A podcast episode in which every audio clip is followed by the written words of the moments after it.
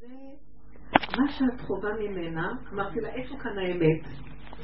היא אומרת לי שאני לא יכולה לסבול אותה. אמרתי לה, זה אמת אחת. האמת, היא אומרת לי, כי היא לא בסדר, היא לא בסדר, היא לא מתנהגת באנושיות. אז אמרתי לה, אז אם כן האמת שבדבר, שאת כועסת עליה, זה בחינת הצדק. את, את,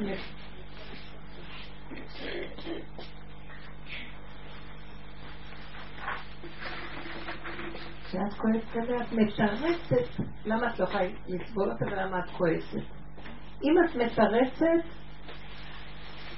למה שאת לא יכולה לסבול את הדמות מולך, בגלל שהיא כך וכך וכך, זה לא נקרא אמת, זה נקרא צדק. את צודקת, והיא לא בסדר.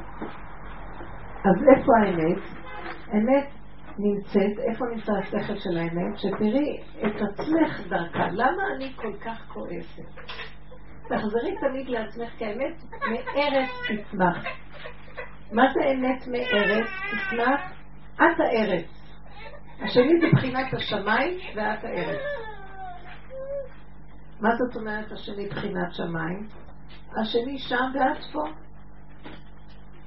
שם זה הארץ, לא בארץ רחוקה ולא מעבר לים. וכאן זה האמת. אתם מבינות ההבדל? האמת נמצאת פה. והצדק נמצא שם, צדק משמיים נשקף. כאילו השני הוא רחוק ממני, זה כמו שמיים בשבילי. ואילו האמת נמצאת אצלי, אז נכון שהשני הוא זה שגרם לי משהו, אבל מה נוצר אצלי, זאת האמת. ומה אני אמרתי לה? אמרתי לה, השנאה שלך לאימא הזאת, כמו שאת מבטאת אותה, היא מראה לי דבר אחד, היא פשוט, למה היא מטריפה אותך? כי היא מראה לך דבר שדומה לך, ואת לא יכולה לראות אותו. היא חושפת לך את הנקודה שלך, שאת לא יכולה לסבול אותה, שבעצם את רואה את זה דרכה. אז היא אומרת לי, אני לא מתנהגת ככה. אז היא אומרת לי, למה היא ככה מתנהגת? למה אין לה אנושיות? למה היא לא יכולה? למה היא מבקרת אותה? אמרתי לה, היא... את כועסת ממנה בגלל שהיא מוגבלת. והיא עושה, לשיטתך, היא כל כך מוגבלת, היא לא מבינה את הצרכים שלך. היא מקבלת, היא אומרת, היא נותנת לך משהו וישר היא דורשת פי חמש. זאת אומרת, היא מוגבלת, נכון? כי מישהו באמת שרוצה לתת, שייתן, אבל היא לא יכולה לתת. את כל הזמן מבקרת אותה שהיא מוגבלת. הביקורת שלך זה גם מוגבלות. את עושה בדיוק אותו דבר כמוה. היא לא יכולה לעשות רק מה שאיך שהיא, וגם את לא יכולה לראות אותה, כי יש לך צורת חשיבה שמגבילה אותך איתה. מבינים מה אני מדברת? צורת החשיבה שלך, אני לא יכולה לסבול אותה. ועכשיו אני אומרת לה, זה את. ואימא שלך, אני לא יכולה לתת בלי, ש... בלי שאת תחזיר לי בחזרה. נו, זה לא אותו דבר? אני לא יכולה לסבול.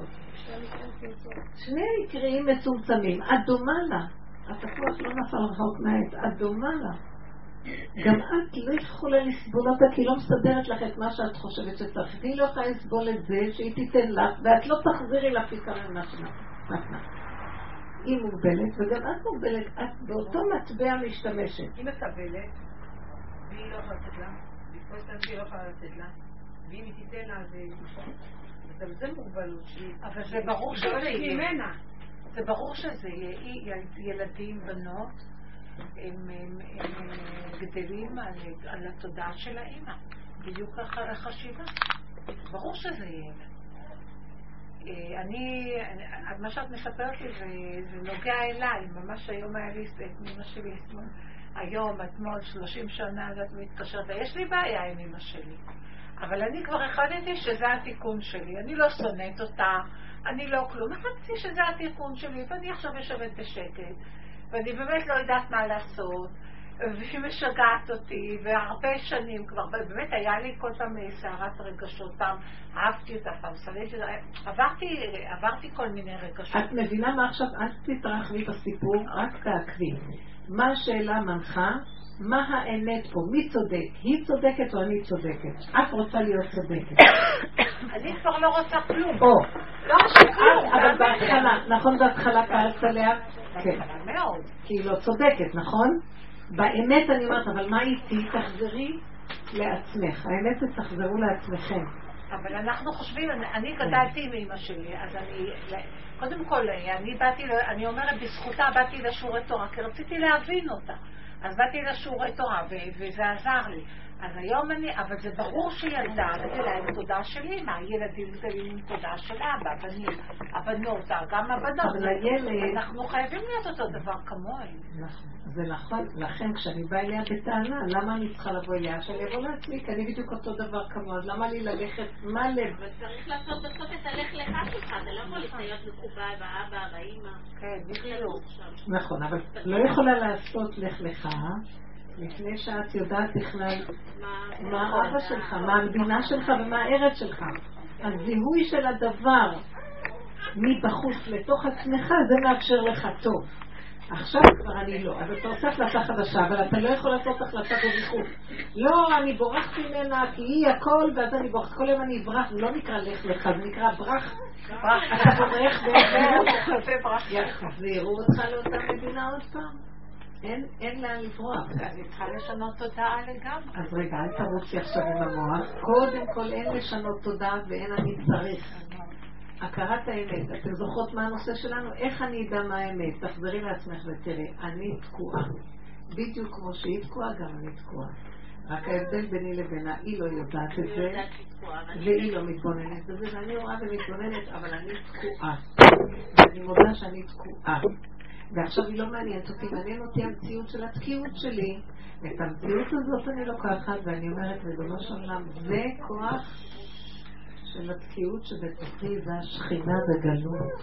זה השכינה שבתוכי בגלות, וזה אתה רצית שאני אראה, היא רק הייתה מקל להראות לי, זה השכל של האמת שבדבר. איך אנחנו רואים איפה יסוד האמת בכל דבר ודבר. יסוד האמת לארץ תצמח. אנחנו מבחינת הארץ. הכי ארץ שיש בעולם זה אני לעומת העולם, נכון? אני, למה? כי אני יכול לראות את הספרייה, את הארון, את הכל. אז אני רואה מבחוץ, אבל מה שאני, ופה זה הארץ שלי, הבנתם? הארציות שלי. המציאות שלי זה הארץ.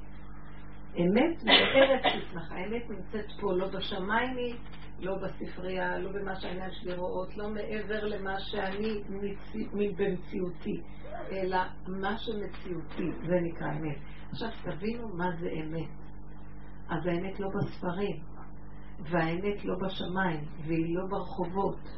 האמת נמצאת בתוך מציאות האדם כשהוא משתמש בשמיים, בספרים, ברחובות, באדם שמולו, כדי לגלות את האמת. אז איפה נמצאת האמת? לא בשני. בתוכי, רק מפה יכולה לצאת אמת. כי מציון תצא תורה.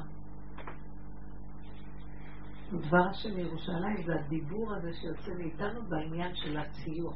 ציון המצוינת, ציון המצוינת, לציין את הנקודה.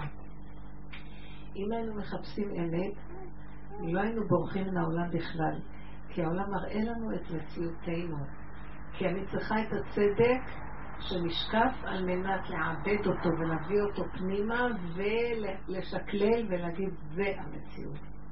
עכשיו, אם הייתי עושה את התהליך נכון, לא הייתי טוען על אף אחד שום דבר, כי אין לאף אחד שום שיג ושיח בעניין שלי.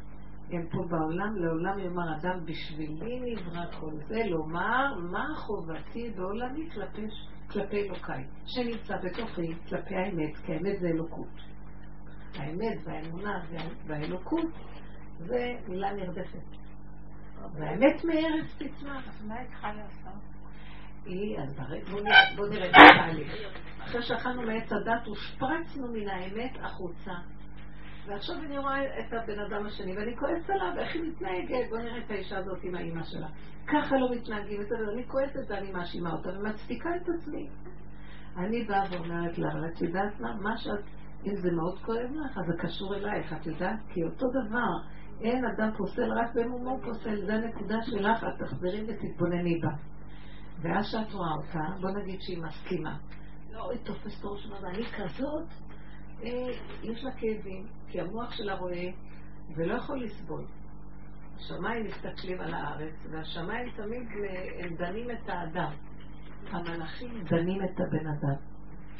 סיפרתי לכם את הסיפור הזה שהיהודי הקדוש, היהודי מפשיסטה, כתוב, היה, היה צדיק תמיד חכם גדול והיה גם ממש אה, קדוש. אז אה, הייתה לו אישה מאוד מאוד קשה, כל היום הייתה רבה, היא צועקת, צועקת, ומקללת אותו, מגדלת את דמי המלח. והתלמידים התרגזו על זה מאוד מאוד. אז כל פעם שהייתה צועקת ובזה אותו בלי כולם, היה עושה ככה לתלמידים. אז יום אחד היא התחילה עוד פעם לבזות אותו, אז הוא אמר להם, תשמעו, פעם היה יהודי שהלך לעולמו ועלה לשמיים, ועשו לו דין. נכון, מזמין את האדם אחרי 120 שישמור ויציל מהדין, והזמין אותו לבית דין, הוא בא, והקריאו לפניו עבירה גדולה שהוא עשה. והיהודי הזה ניסה לטרד ולהצטדק. אז השופטים והדיינים שמעו, וניסו להגיד, אבל ככה, אבל ככה, אבל ככה, אבל התרצו לו, ראו שהיה יהודי טוב, אבל העבירה הזאת הייתה גדולה. פתאום בא איזה מלאך, נכנס לבית הדין, ואמר לו, איך יהודי כמוך, בעל צורה, לא יכול להתגבר על מה שאשתו עשתה לו. ואז הוא גילה שהעבירה הייתה אשתו. כאילו, אשתו, למה אתה לא יכולת להתגבר?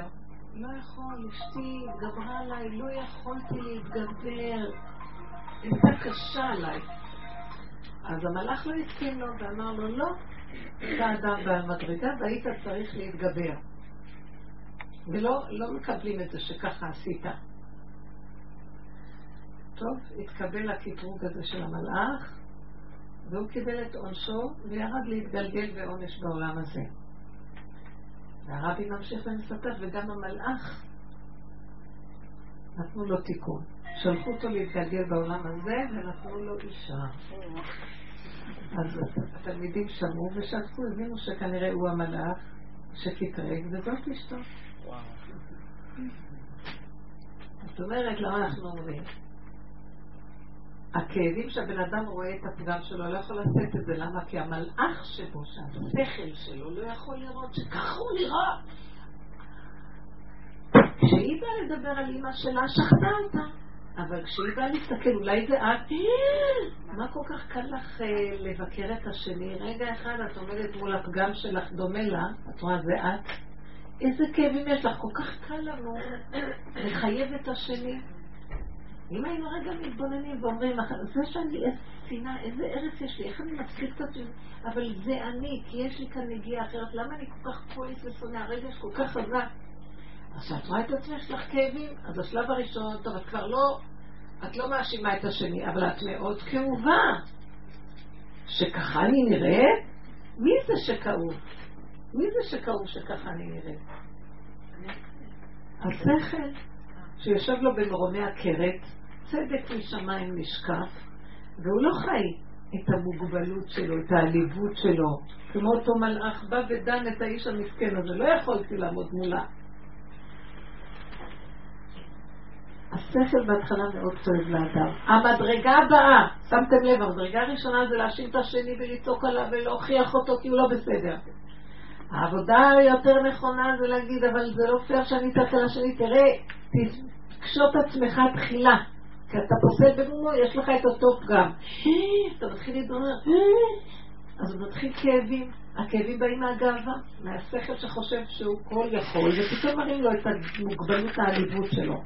ואז הוא כאוב. השלב הבא אחרי זה, לבוא ולהגיד, אז ריבונו של עולם, אני כאוב. אז הוא מתחיל להתאפק, והוא לא רוצה להתנהג כמו ההיא, אתם יודעים מה, ועובדים להסתיר את הפגם, ועובדים ועובדים ועובדים. בסופו של דבר, אם הקדוש ברוך הוא רוצה, למה? זה כבר השלב הבא, הוא רוצה לאדם להגיד לו. כי גם כשאתה עובד על עצמך, אתה כבר לא בטענות על אף אחד, אתה כבר יודע, זה לא מדרגה. זה אני. לוקח אחריות עובד, אבל אתה רוצה להשיג מטרה. כדי מה? לשבת על כיסא ולהגיד אני יכול. אה, אני כבר יכול לשלוט בעצמי. השם בשלב הזה יביא לו ניסיונות שיפילו אותו, אז הוא אומר כמה עבדתי ועוד פעם נפלתי בפגם הזה. מה המטרה של הדבר הזה? העבודה הבאה אחריו, אני מדרגת לכם את מדרגת העבודה אחורה פנה. אז אה, על מנת להגיד לו, תשמע, אתה תקוע, ואתה לא יכול. אם השם יעזור לך, אתה לא יכול שום דבר, אל תחפש לך כיסאות גבוהים. הצלתי אותך מהגאווה שחשבת שאתה תשב, אימא שלך לא עושה עבודה, אבל את כבר עשית עבודה עצמית. כי אם את הולכת ככה בעולם, עוד פעם תתחיל לדון את העולם. אז אה, אל תהיי תרנגול עם קרבול, תחזרי אחורה ותדעי את מוגבלת ואת לא יכולה. וואי, זה קשה. טוב, אז אני מוגבלת, בסדר, אני לא יכולה כלום. עכשיו הסכנה זה הייאוש. שמתם לב איך אני מגדירה לכם על וואי, הלך עליי, אז אין לי תקנה. די, אין לי תקנה, ייאוש. שאומר לך לא, השלב הבא זה שתדעי. אין לך תקנה, כי את מוגבלת, כי את אכלת מעץ הדת, את חושבת שאת איזה מלאך, ואת לא מלאך, את בסך הכל בן אדם נפול. ואת מוגבלת. ואם אני לא אעזור לך פה, את לא יכולה. ועכשיו קבלי את זה ותגידי, טוב, ככה אתה רוצה. אז, אז נגמר הייאוש, נגמר השיוורון, ויש השלמה. ואחרי שיש השלמה, את אומרת, ריבונו שלום, אתה יודע מה האמת? האמת שאני לא מציאות, ואני לא בכלל קיימת. אני צינור שהבאת אותו לעולם, ותראה מה עשה, אכילת עץ הדעת גרמה לי, יאללה, אני כאלוקים, מלאך, לא סתם.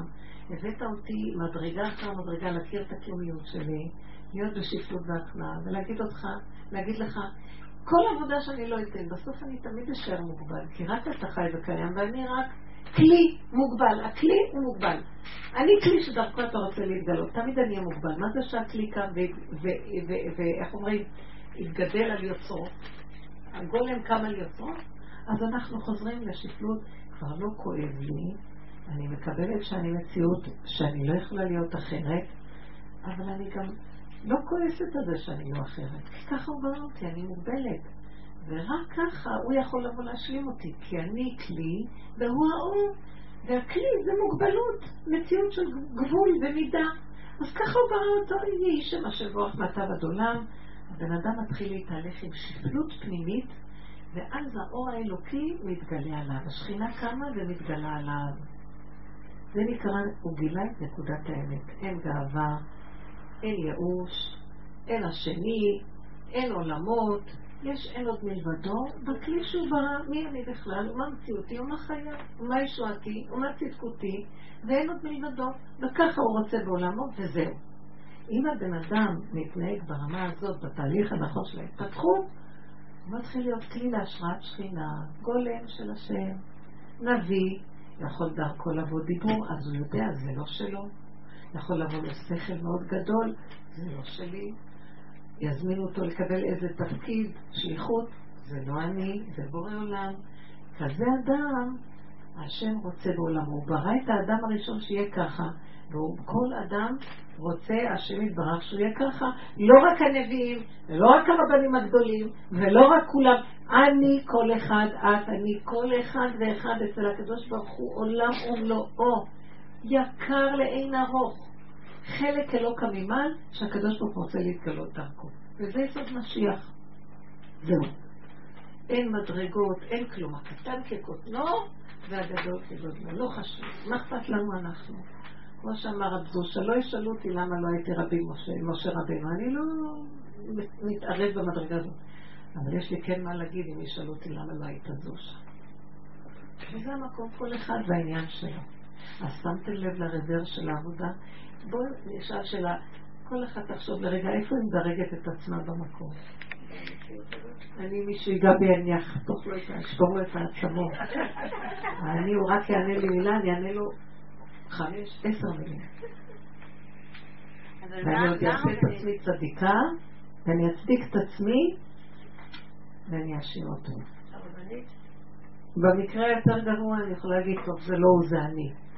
אבל אני אהיה שבורה שאני נראית כזאת. במקרה היותר טוב, אני כבר לא אעבוד על השיוורון, אבל באיזשהו מקום, אה, אני רוצה גם כן קצת איזה מדרגה, נביא. טוב, לפחות שאני אהיה נביאה. אתם יודעים מה זה להגיע למקום של כלום? זה נקודת האמת הכי גדולה. מי הוא האדם העלוב הזה שכל כך מטפס? איך כתוב שם? על נבוכדנצר, אה, שהוא אמר, אה, הוא אמר, אדמה לעליון, אעלה על במותי אב. בנה לעצמו כאילו עליות בשמיים, והוא ידמה לעליון, והוא יושב שם למעלה. ברגע אחד השם עשה אותו משוגע, והוא הסתובב אחר כך שבע שנים כמו... זה טיטוס. אבל על נבוכדנצר סיפרו שהוא לקח לו את השכל והיה מסתובב כמו חיה, הוא היה אוכל שקצים, כמו חיה על ארבע במדבר. היה סיפור קשה עם נבוכדנצר. זה שחשב שהוא יעלה לשמיים והוא יהיה כמו השם. וזה פרעה שאמר, מי יורה ואני עשיתיני. הוא רוצה להראות לנו, מה, מה? מה הסיפור שלנו פה? טוב? מה אתם אומרים? כן. בתהליך הזה... בתהליך הזה, אתה מגיע, אתה כבר לא במקום שאתה מחפש, אתה יודע שיש פה עניין של עבודה פנימית. ואתה מנסה לברר, ואתה לא מצליח. כנראה אנחנו לא הייתי מספיק בענווה כדי לדעת מה הנקודה שלי. האם אני יכולה להמשיך את התהליך? במובן הזה. נוהם שמה. היה לי איזה סיפור של איזה רעיון שהיה לי לפני כמה חודשים, לפני איזה שבעה שמונה חודשים. כן. היה לי איזה רעיון שככה בער בי לפני כמה, לפני הרבה הרבה חודשים, כן. לפני איזה שמונה חודשים, שאני לא זוכרת בדיוק. ואני פעלתי בשיטה שלמדנו של לא להתנדב, לצפות וליישם את ה... אבל ראיתי שהעניין הזה לא שקט. אני רוצה רגע לעצור ולתת מדי פעם סרטי הסרט. אני ואני בכלל אחזור אליי. כן, אפשר? בעשר וחצי אחת?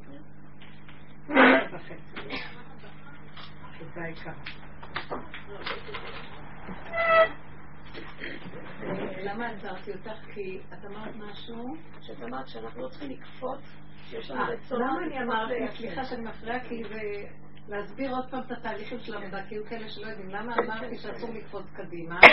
לאור הכיוון שציירתי לכם, כשאני רצה קדימה, אז אני מתחילה לרצות את הצדק. אני צודקת. אני, כשאני מתנדבת ואני מתלהבת, אני כבר מתרחקת מהאמת. כי האמת היא מאחורה. ואילו אני רצה קדימה, אז אני מתנתקת מהאמת. תזהרו, אנחנו רוצות אמת. השכינה נמצאת מאחורה ובאמת. השכינה היא הגזע של המציאות, והחיות של העץ מהגזע. הענפים שהולכים רחוק, רחוק, רחוק, ממה מקבלים חיות? מהגזע. אז לכן אנחנו צריכים לדעת לא לרוץ. כן.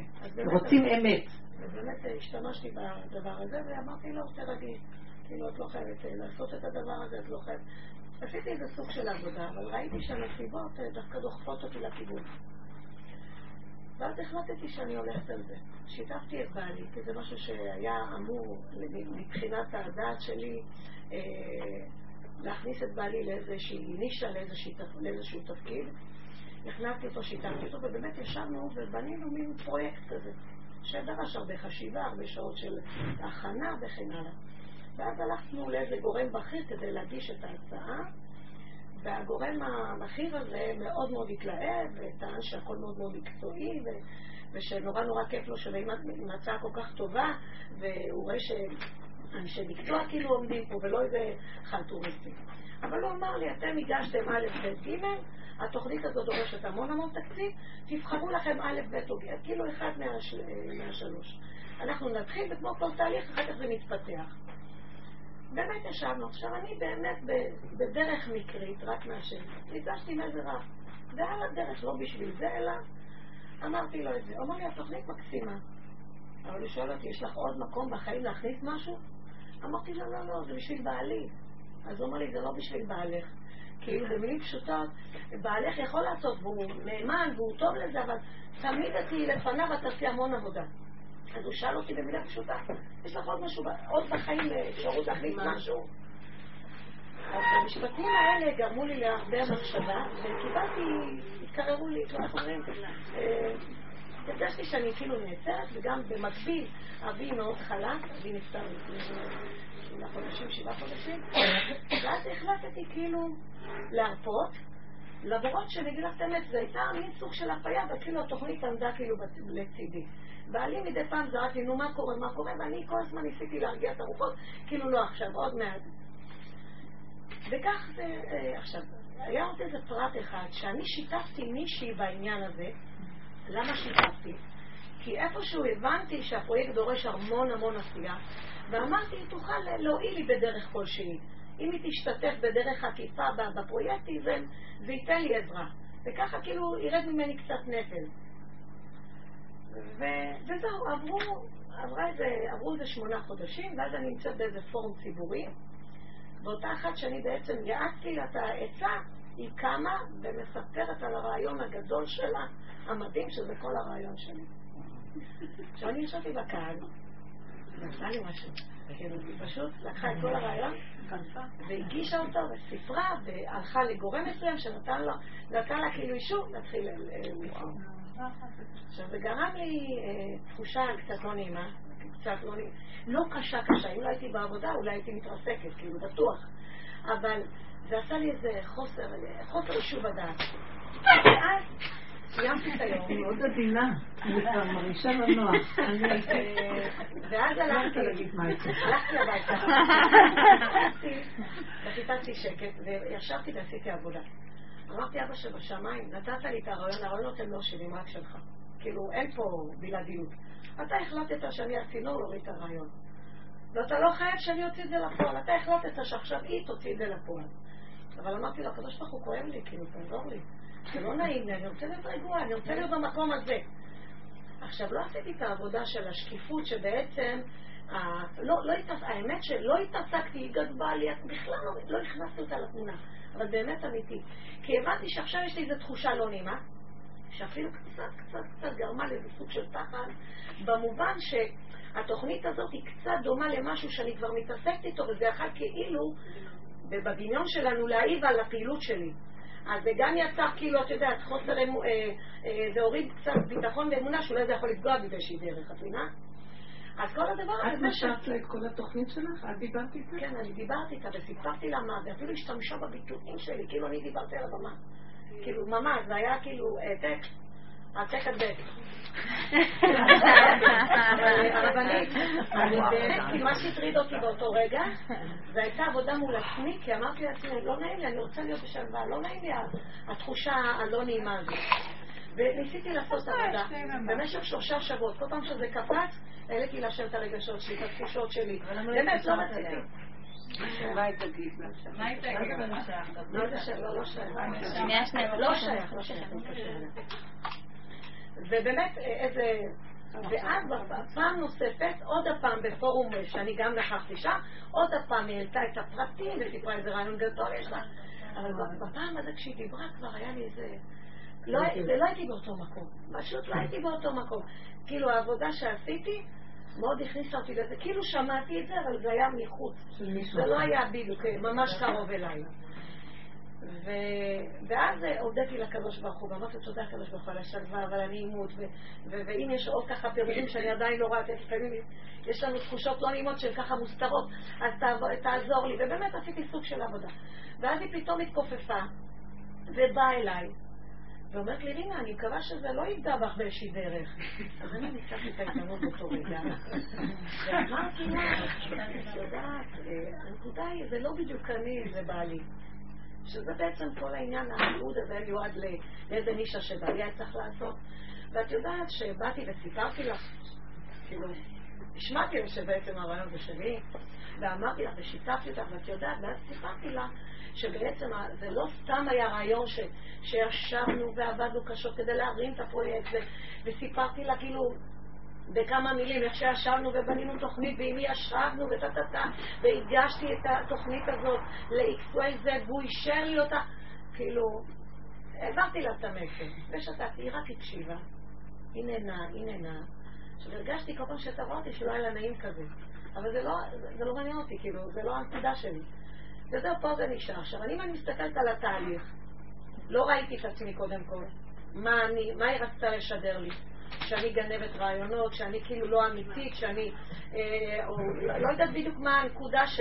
כאילו, אה, בכלל לא, לא הייתה הנקודה הזאת בכלל. אני הייתי עסוקה באיך להיות במצב, קודם כל, ששום דבר לא יטריד אותי ויכאיב לי, כי זה לא נעים.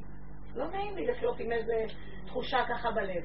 היה ברור לי שזה לא קשור אליה, שהיא באמת הייתה כלי כדי להעמיד אותי בניסיון, בכלל בכלל לא היה קטע, ואני, עובדה שאני רואה אותה, ואני רואה אותה הרבה, אני לא בקטע חלילה של שנאה או קנאה, אני לא נכנסת לזה. עכשיו, אני מרגישה שלא עשיתי פה עבודה שלמה. אז אם את ככה מסתכלת איפה למה את מרגישה שלא עשית עבודה כי עכשיו אני רואה, בעצם לא...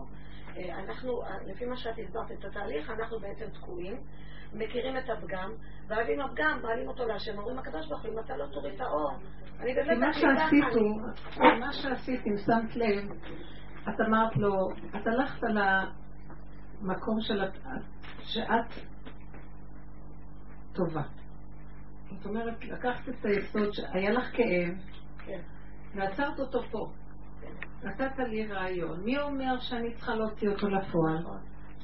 זה שלך. זה נקרא צדקות.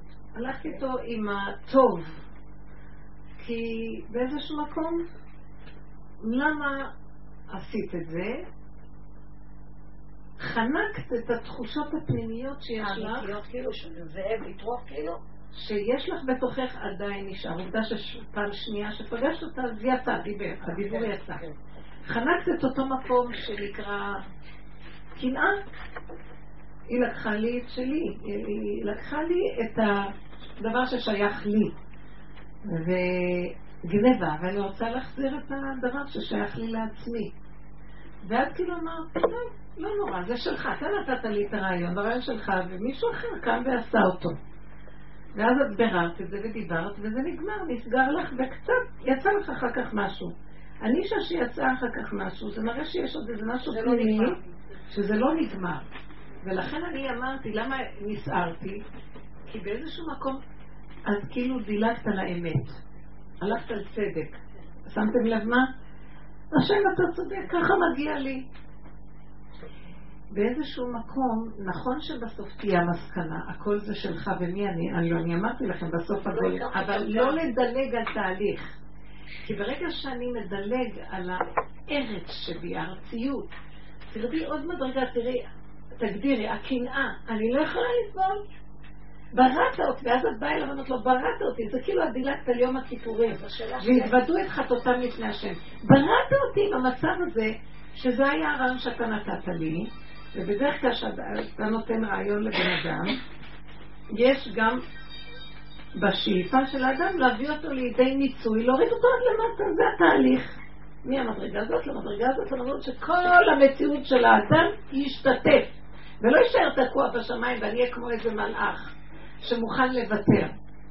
אז המקום הזה דילק, ואז הארציות שלך עוד מקשקשת בפנים, ולא כל כך בקלות מוכנה לוותר. ולא רק זה, אם את באמת, תראו איזה יפה, ברגע שאת אומרת, השם, זה ככה אתה רוצה, את כאילו מדברת בתור מלאך שעומד מול השם, שתדעו לכם, המלאכים לא יודעים איפה השם. המלאכים שואלים, איה מקום כבודו להריצו. בא עם ישראל שנמצאים למטה ואומר, ברוך כבוד השם למקומו, כי עם ישראל הוא חי בתמצית של הארציות, ואז לכן, את דילגת על יסוד האמת, והלכת לצדק ומלאך. ועכשיו, אם אני עושה ככה, האלוקים שאני מדבר עליו הוא לא אמיתי. הוא אלוקים של אני לא יודעת מה מקומו, אני יודע שיש אלוקים. לא והוא מבחינת דעת, אבל אני לא חובה, אני לא חיה אותו. את יודעת איפה האלוקים נמצא? בגינה. שם השכינה נמצאת. מאחורי הקינה יש שכינה. הנותנת להשם את הקנאה בווידוי דברים, מתגלה שכינה. כמו יום הכיפורים, מתגלה שכינה אחרי כל הווידויים האלה. למה שאני אפסיד את השם שנמצא, שוכן איתם? מה אני הולכת לשמיים? מלאכים הולכים לשמיים. אז זה המקום של, אנחנו מאוד מפחדים בעבודה שלנו מהמקום הזה. לרדת עוד קצת, עוד קצת, עוד קצת. ואז יש לך מקום, אני לרגע הסתכלתי ואמרתי, אני מקנאה בך. היי, יש לה מדרגה, יש לה צורת אדם. אני החיה נשלפה לי, ולא יכולתי לסבול אותה. לא יכולתי לסבול, היא גנבת. אז אם אני רואה שהיא גנבת, ואני לא יכולה לסבול אותה, עכשיו יש לי מה לעבוד במדרגה הנמוכה. היא גנבת, את גנבת. מקנאה בה עד קין יותר גדול ממנה, קניינות, כל החיים זה רק שלך. אני כבר, זה נכון גם את אמרת את זה, אבל אמרת את זה ברמה של מלאך. זה מה ששאלתי אני רוצה שתגידי את זה ברמת החיה. תורידי את זה למדרגת חיה ויחידה. עכשיו, במקרה הזה, זו הייתה השאלה הראשונית שלי. אם לא עשיתי את כל השלבים, כלומר, דילגתי על השלב בעצם הכי חשוב, אם אני מבינה פה. כן, להוריד את זה עד למטה, כי שם שוכנת שכינה, וזה יסוד האמת. עכשיו, אדם שעשה כבר את המעבר הזה, ודילג על איזשהו, או שאין לו את האומץ לגלות מי הוא, יכול להיות שזה היה בדרך כלל, לא של אין אומץ, הוא לא יודע, דרך אגב, לא ידוע לאנשים. הם חושבים שבמקרה הטוב היא צדיקה. אה, איזה דבר היא עשתה? וואו. כן, והוא לא מבין שבעצם הוא לא... הוא לא מבין שהייתה לו אפשרות לגלות שכינה ולחיות איתה, ואז השכינה חיה איתו וחי בהם. כמו שאמרתי בתחילה, אולי לא הגעת שהאור הגנוז מתגלה במעשיות החיים, והיא הלכה לצדק משמיים נשכח. מלאכיות, רוחניות, הבנתם? עכשיו, ברגע של, נניח, בשלבים האלה, דילגתי על השלב החשוב. אז עכשיו זה בעצם כאילו, נעשה. אני יכולה עוד הפעם לעשות, לחזור לאותה נקודה ולעשות שם עבודה, או רק אם זה מזמן לי. השם מזמן לך, אל תחפשי עכשיו נחזור. כדאי, הפסדת, כאילו יש מה שנקרא, זה כבר לא יהיה מתאים. מה היית צריכה לעשות? יבוא איזה משהו. אני לא יכולה לדעת איך הדברים יתפתחו. הייתה צריכה לעשות ככה, את רוצה הצגה? כן. רק הצגה. לא, לא תשלמו עוד כסף. אני אומרת ככה, אם... אה? היא עדיין לא השתחררה, אז למה לחכות למשהו נוסף? לא, לא. כי עכשיו... כן, אבל אין לה את הרגשות עוד, זה לא דומה? רגע, זה דומה לאלה שקטרגו על ארץ ישראל המרגלים, ושהם באו וכולם בוכים, ולמחרת בא משה רבנו ואמר להם, אתם, מה אתם נרגנים, וכתוצאה מזה השם כועס עליכם, ואתם אה, כך וכך וכך, ויביא עליכם אה, צרות וזה, אז הם אמרו עכשיו, טוב, עכשיו נהיה להם חרטה, והם אמרו, טוב, עכשיו אנחנו נעלה ונתגבר על העמלק שלנו, כן? יצאו למחרת של מלחמה, אל תעלו, כי השם, כי אין כבר, זה כבר נקרא חרטה. אין, זה כבר נקרא שאתם חושבים, "די, עכשיו תחכו לסיבה הבאה. לא אתם שולטים בסיבות, יש סיבות. הפסדתם סיבה. תפסידו- בכבוד. לא, לא נקרא הפסד. השבוע למשל קטע שפתאום היא באה אליי ומבקשת ממני טובה. כאילו רצינית שאני בכלל לא יכולה אני לעזור לה. רוצה שעשה הצגה או לא? אני הקשבתי שם. זאת האמת. מה שאני משקפת עכשיו זה לא אולי יפה, זה לא יפה. אני לא נראית כמו שיינר ליב, יהודי יפה, אבל זה ככה האמת. ברגע שאת רואה שהיא קמה על הבמה, והיא מדברת את הדיבור שלך, והיא גנבה אותו, עכשיו אני לא, אני מסתכלת ואומרת, "אה, מה קורה אצלי? האמת שלי עכשיו. אני לא יכולה לסבול אותה. שקרנית, אני כל רגע רוצה לקום, אבל יש לי את היסוד שאני לא יכולה לקום. זה גם לא חשוב מה תגידי לה. חשוב מה את רואה בעצמך, כי מאחורי זה היא השכינה באדמה, באדמה שלך, בארציות שלך. אני לא לדבר לך. אני- אתלוש לה את שערה שערה. אולי כבר קרחת, אבל אז מה, יש את האוזניים שלה, אני צועקת לו שם, אבל אני לא יכולה לסבול את הקנאה, אני לא יכולה לסבול את הדבר הזה. ואז אני אומרת לו, תציל אותי מעצמי, כי אני עכשיו, מה שאת עשית, עשית כאילו, אני הסכמתי לוותר. דילגת למקום של הכאבים, של הנפש, תדעו לכם, אין לכם מושג, וזו החברה שלנו, מאוד יפה, מכוסה, מדלגת, מאוד משחקת אותה יפה, ומבפנים רקד בעצמות, חולי נפש, חולי גוף, ואלה שיודעים להוציא הם יותר בריאים מאיתנו, אבל זו חברה מאוד יפה. ואז עץ הדעת טוב, גונב את עץ הדעת. לא, אני לא אתלכלך מהסיפור הזה. אני מראש אומרת, אבא, ככה אתה רצית. זה לא נקרא אמונה, כי אמונה בלילות. אמונתך בלילות. כנסי ללילה שלך, לכאבים, את נשרפת, ואת הדיבור הזה תרימי להשם. השריפה הזאת זה שכינה שהתאבתה והיא צריכה שיקימו אותה. זה התיקון שהוא הביא לך. עכשיו לא חשוב מה קורה איתה, אם היא תיקח, לא תיקח. נכון, אבל אני לא הולכת לדבר איתה, אני לא רוצה להכתיב. אני רוצה לראות מה הסיפור הזה עשה לי, ולהחיות אותו, ולהגדיל אותו, ולפתח אותו, ולהדליק אותו.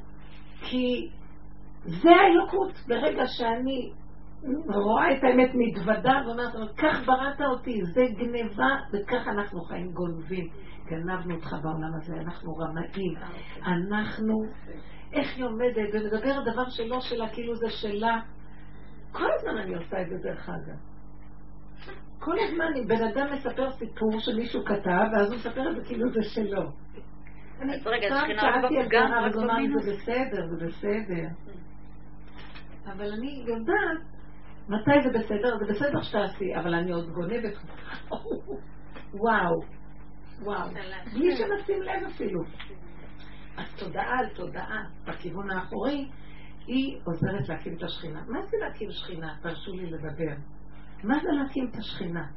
תראו, הלוא כתוב שעתיד הקדוש ברוך הוא להזריח חמה מן ארתיקה, להוציא חמה מן ארתיקה, רשעים אה, נשרפים בה, צדיקים מתרפאים בה. מה ההבדל בין צדיקים לרשעים? הצדיקים, בואו עכשיו נגיד ככה, מה זה השכינה ומה זה הקדוש ברוך הוא? בואו נמשיל את זה, ואני תמיד נותנת את המשל הזה, זה גוף השמש, האש הלוהטת, אם היינו יכולים להבין מה זה השם, הקדוש ברוך הוא מאוד מאוד נשגב מאיתנו, אין בו השגה. אבל קצת, בדרך משל, גוף השמש. הוא שורף.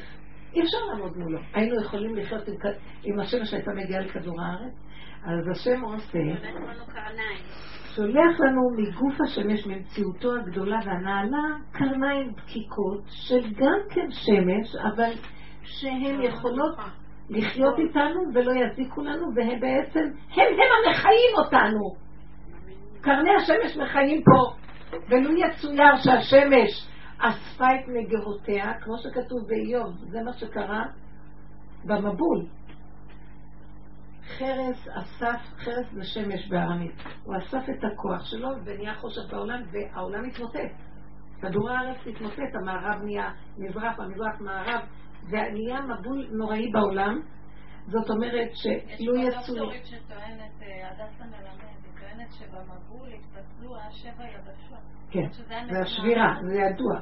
השבירה שקרתה אז, אז הייתה יבשה אחת, הכל היה, כתוב את זה במדרש. ואז נשבר הכל, ואז נהיה מזרח, המערב, וכל המצב הזה שלה. בכל אופן, אז לא היה שמש, לא היה, לא, לא היה חיים פה. אז אם יש חיים, זה קשור לקרני השמש. עכשיו, קרני השמש זה, המשל שלה זה השכינה. השוכן איתם בתוך העומק של מציאותנו. אם אנחנו חיים פה, זה השכינה מחיה אותנו.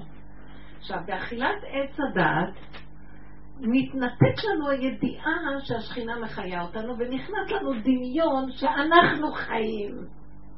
נכון, יש השם בשמיים, וכל אחד השיג אותו איך שהוא רק רוצה, זה עבודות הזרות שהיו. עד שבאה התורה ואמרה, נכון, אנחנו מנותקים, אבל יש השם.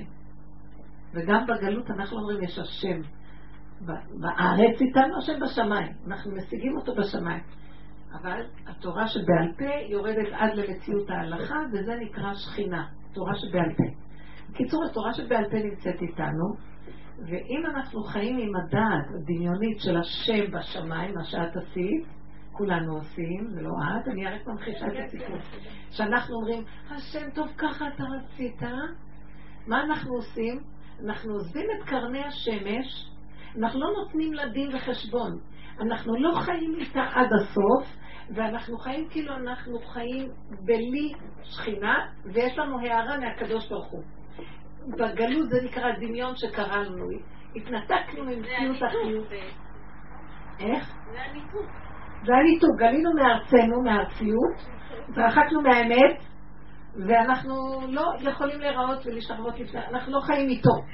עכשיו, מה זה עושה? כשאנחנו לא חיים עם יסוד השכינה, אז אנחנו בריחוף, ואז זה נקרא רוחניות, ומחפשים את השם, מחפשים השם, וכאילו אנחנו צדיקים ואוהבים את השם והכל, והכל שקר. אין לנו השם לפני שלא נגענו בשכינה. תבינו את הדבר הזה. עכשיו נחזור למה שאמרתי. עתיד הקדוש ברוך הוא להזריח את החמה. הקדוש ברוך הוא יבוא ויתגלה בכבודו ועצמו. אור מאוד גדול עתיד לרדת על כדור הארץ. מי שקשור עם השכינה, דרך יסוד הפגם שלו, ודרך הצבעים, והוא חי עם זה, עם האמת, והוא מי שקשור עם האמת שלו, בלי ריחופים ודמיונות על גדלותו, אז הוא חי עם השכינה, השכינה שבו, הקרן שבו מזהה את הקדוש ברוך הוא, כי זה אותו דבר, הקרן וגוף השמש, ויש ייחוד, ואז הוא שמור, הוא לא יישרף, כי יש לו כבר הכרה של האור האלוקי. מי שאין לו, וזה נקרא שאין, יישרף, כי אין לו את הכוח שהוא חי מתוך מציאות החיים. הוא כאילו מרחף, הוא מרחף ואין לו בסיס. אז האור האלוקי לא יכול להחזיק, הוא, הוא לא יחזיק מעמד, הוא נשרף. עכשיו, מה זה נקרא, אם אנחנו רוצים לחיות עם השכינה, תרדי עוד מדרגה. אני נשרפת עם הקנאה, במקום שנשרף מהשמש העליונה, בואי תשרפי מהמציאות של הקליפה שמאחוריה מסתובבת שכינה. כי הקנאה זה השכינה. אני אגיד לכם מה זה השכינה, במילים אחרות. השכינה זה כמו מערכת הטבע שבעולם. זה נקרא אדוני הארץ. זה נקרא המידות שבאדם. זה נקרא גם חיות שהבריאה של השם ברא לפני ברוא האדם. אז השכינה נמצאת בצבעים, בחיות. עכשיו, גם נמצאת בשכל האלוקי, אבל השכל כביכול גלה בעץ הדת, וכאילו אין לנו ראש, כמו שהמפה של ארץ ישראל אין לה ראש. כאילו הוא בגלות, יש ראש, השם זה הראש שלנו, אבל כאילו אנחנו בריחוף של דמיונות אלוקיים. ובעצם היותר תיקון נכון זה המידות, ולחיות במידות, והגאון מבינו אומר, אלמלא המידות היא לא יכולה להיות תורה. אם אין לי מידות, למה לי תורה? זה לשונו. זאת אומרת שאנחנו חייבים להבין שעד שאנחנו לא חיים עם השכינה בתוך המידות, שזה הדוגמה, כשבא לי ניסיון, שזה מה שאמרתי, ההתנסות של החיים זה האמת, לא הרעיונות. כשאני חי בהתנסות של החיים, אני לא מדלג, אני לא מכסה ואני מתבונן ואני אומר, אבל ריבונו של עולם, אני מדבר איתו. זה אתה בראת אותי ככה, הקנאה הנוראה הזאת אוכלת אותי. אבל אתה סובבתי עליי את הסיבות שאני אראה איך הקנאה אוכלת אותי. קין ואני אותו דבר. מה אני אבוא אליה בטענה, אבל אני עכשיו חווה קנאה וזה הורג אותי. אז אני מבקשת לך, ריבונו של עולם, הלו, אם זה כזה חיות של כעס או קנאה, זה, זה אלוקות. תגידו לי, מאיפה באה החיות של המידה? סתם? זה כוח, איך? זה אלוקות מדהימה ששוכנת איתנו בתוך המידות, דעו לכם. עבודת המידות, תיקון המידות, לא תיקון המידות, לחיות את יסוד המידות זה גילוי משיח. משיח בא מצד המידות. זה דבר המלך. רק מהשלילה? רק מהפגם? רק מהשלילה. כי החיוביות זה, זה מה שאמרה הצדקות המדומה של המלאך והשכלי הנבדל. וזה בשמיים, אבל לא בשמיים היא. לא בשביל זה באנו לא בשביל זה באנו לכאן בדיוק, ואנחנו נגנבים כל הזמן, זה עץ הדת, וייתן כאלוקים, אז מה נדמה לנחש שזה וייתן כאלוקים? מלאך! הרבנית, בעצם אני, הרגיעות שקיבלתי היא בעצם לא מהעבודה הנכונה, אלא פשוט, השם היא לא קלטה. מהסיפוק שאני צדיקה. גם בלי ש... באמת, לא, עשית עבודה. לא הייתי אומרת שלא עשית עבודה, עשית עבודה, פחת מהכאבים, סגרת את זה ואמרת, אני לא יכולה לסבול את הכאבים, אז אני מוסרת לך ישר וזהו. Okay. נכון שאנחנו עושים עבודות כאלה לפעמים, אבל יסוד האמת נמצא עוד מדרגה יותר למטה, כי העובדה שחזרת עוד, שעוד פעם זה הכין לך כששמעת אותה. למה הוא זימן לך אותה עוד פעם? לא נגמר שם התיקון. והיא תפסה עוד יותר לא גם לבוא ולבקש ממך טובה. יפה היא אמרה! שמתם לב מה היא אמרה? היא באה להראות לך, את מאוד צדיקה, אולי תעזרי לי עוד קצת. מראה. קחי את המראה שלך. אני אבלע אותך, אני אגנוב לך, אני הכל, ואת לא... אז תביאי עוד משהו. מבינה? ובסוף, זה מה שנקרא, המלאך הזה שגונב את האדם, בסוף הוא עולה ומקטרג עליו גם, ואחר כך יורד, לוקח את נשמתו. חד ושלום. זאת אומרת, אנחנו בסכנה מהכיוון ההוא, תזהרו. הצדקות היא שקר. ויותר פשוט להיות באמת הפשוטה ולהודות באמת, ולהגיד אני תקוע, ריבונו שם תעזור לי. אני תקוע, זה לא היא בכלל, מה אני אפנה אליה? כי גם לפנות אליה זה לא פתרון. והיא צדקה, מה אני אלך להגיד לה בכלל? אבל ביני לביני, עוד דרגה יותר למטה. היום אנחנו צריכים לרדת יותר למטה, אין זמן רבותיי, אין זמן, עוד מעט הוא הולך להזריח חמה, מלהפסיקה, ממש מרגישים שהעולם... אז אין זמן, כדאי שאנחנו נצל את זה לרדת עוד קצת למטה ולהיות עם האמת של עצמנו. זה לא חייב לצאת החוצה בצורה פשוטה וזולה, אבל ביני לביני זה מאוד חשוב שאנחנו נחפור שם את המנהרות. תראו איך הערבים חופרים מנהרות ואנחנו לא יודעים לחפור. אם אנחנו לא נחפור הם יחפרו. לא, אבל באמת שני המידות של קנאה וגניבה, זה שניהם היה... קנאה וגניבה. אבל אין פה גניבה גם מהקדוש ברוך הוא. כשאנחנו רואים את לקבל משהו, לקבל איזה מעלה, יכול להיות שאדם נותנים לו איזה תפקיד. אז הוא מרגיש שזה משהו, נתנו לי איזה משהו. ברגע, מיד. זה גניבה מהקדוש ברוך הוא. הקדוש ברוך הוא נותן את הכוח לעשות את זה. אולי יש לי גם את זה, את הקטע של הגאווה הזאת. ברור, זה גם לעצמי אפילו.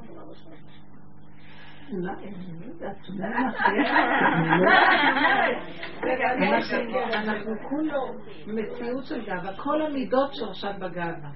אני קיים, זה נקרא אגו ביוונית, אני קיים.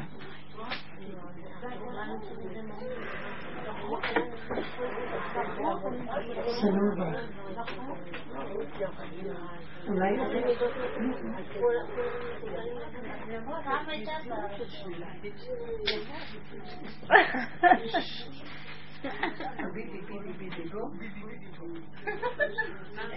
לא שמענו, רגע, לא שמענו.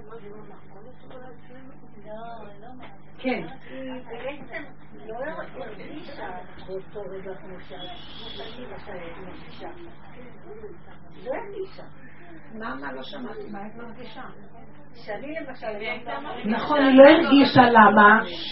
זה סימן טוב, היא לא הרגישה. כי את כנראה חונקת את האמת. בטח שהיא הרגישה, אבל. לא, היא לא הרגישה כי היא רגילה ללכת על החיובי. היא אמרה ללמד עלייך זכות. את לא הרגשת את המקום הזה? לא, כי אני למשל היום נפגעתי ממישהי, אז יכולתי לרצוח אותה. זהו. מעולה. היא לא אני רוצה להוסיף משהו. הרבנית, רגע, אני הייתי רוצחת אותה, אבל היא לא מרגישה. לא, אז דקה רגע, אני רוצה להוסיף עוד נקודה. ככה. בהתחלה התחושות היו, שנייה, שנייה, לא, אני רוצה להוסיף משהו. בהתחלה התחושות היו כאילו מבולבלות, הרי לא ידעתי, ולכן הלכתי עם עצמי, איך? איך חיובי? אני הייתי לא, לא חיובי, אמרתי מבולבלות. מבולבלות. לא אמרתי חיובי, אמרתי מבולבלות. תחושות מבולבלות. ואז ישבתי, עשיתי עבודה עם עצמי. וזיהיתי, פחות זיהיתי את הקטע של אה, הנה עכשיו, אה, הרגשתי שזה לא נעים לי שבעצם היא לקחה את הקטע. אה, למרות שבעצם אני נטשתי אותו איפשהו, אה, כאילו, אז מה את רוצה? אבל בכל זאת, זה הכאיב לי. ודבר שני, היה לי עוד פחד שאני העליתי אותו. שהיה לי פחד שזה איכשהו, המעשה הזה, שאם היא תרים אותו, יפגע קצת בדבר שקיים אצלי כבר. ודווקא שם אני חשבונות את. הפחד, שם זיהיתי את. הפחד ועשיתי עבודה. אמרתי, התחלתי להגדיל כאילו אמונה וביטחון אצלי, הקדוש ברוך הוא לא, לא יזיק. לא, זה בסדר, זה עבודות טובות. אנחנו כבר... אה, מעבר לזה, לא, לא שאנחנו מעבר. לא, אנחנו של להיכנס לקראת אותו. זה תהליך של עבודה, אנחנו התחלנו את התהליכים, זה שאני בהתחלה כועסת על השני, אחר כך אני אומרת לו זה לא השני זה מציאותי, אחר כך אני חי את הסכנה, שלא יצא לי החוצה, ואחר כך אני רואה איך שאני ואז אני מתייאשת, זה תהליכים. אז הנקודה היותר עמוקה, ועכשיו תראו, זה עושה דבר מדהים, בנות יקרות. דבר אחד מאוד טוב, ככל שאני יורדת פנימה ואני חי את הצבעים שלי ואני בתוך זה ואני מדבר, זה סיבת הדבר השם, כי אני מסוכנת מאוד, הסכנה היא מוחשית. כי אני חיה, העצבים רוטטים, אני בסכנה שזה לא יצא החוצה ואני אעשה משהו. זה מכריח אותי לכנוס בצמצום הגדול, ואז כשהבן אדם חי באיפוק וצמצום פנימי אליו, בדיבור אליו, שהוא אחורה, הוא השורש, הוא הגזע והשורשים, ואז אני מתחברת אליו, הוא עולה ואני אני מאפשרת לו לעלות במקומי, לכוח האלוקי. ואז על ידי זה הוא שומר עליי שאני לא אהרוג, לא ארצח לו זה, וגם זה יוצא שאני והוא מתחברים, והוא עכשיו יכול לקחת אותי בעולם, כי מי יכול לחיות בעולם באמת? אם היינו יודעים את סכנת העולם בלי השכינה שתלווה אותנו, היינו מפחדים לצאת לרחוב. רבושר היה אומר, אתם תגיעו למקום עוד מעט, לא יודעת מה זה עוד מעט הזה, שתפחדו לצאת מהבתים. פחד, אימה וחרדה יהיה לכם. מה הוא התכוון. בגלל שכל רגע, יהיה לנו אה, ערנות מאוד גדולה של הצבעים, כי אנחנו נרד ונרד ונרד, וכל הזמן נראה איזה חיה שוכנת בתוכנו, איזה מנגנון משוגע, ואני לא יכולה לסמוך אלינו, לסמוך על אף אחד, וכל רגע אני יכולה לעשות דבר הכי הפוך. זה אדם בעל תודעה מאוד גבוהה של אמת.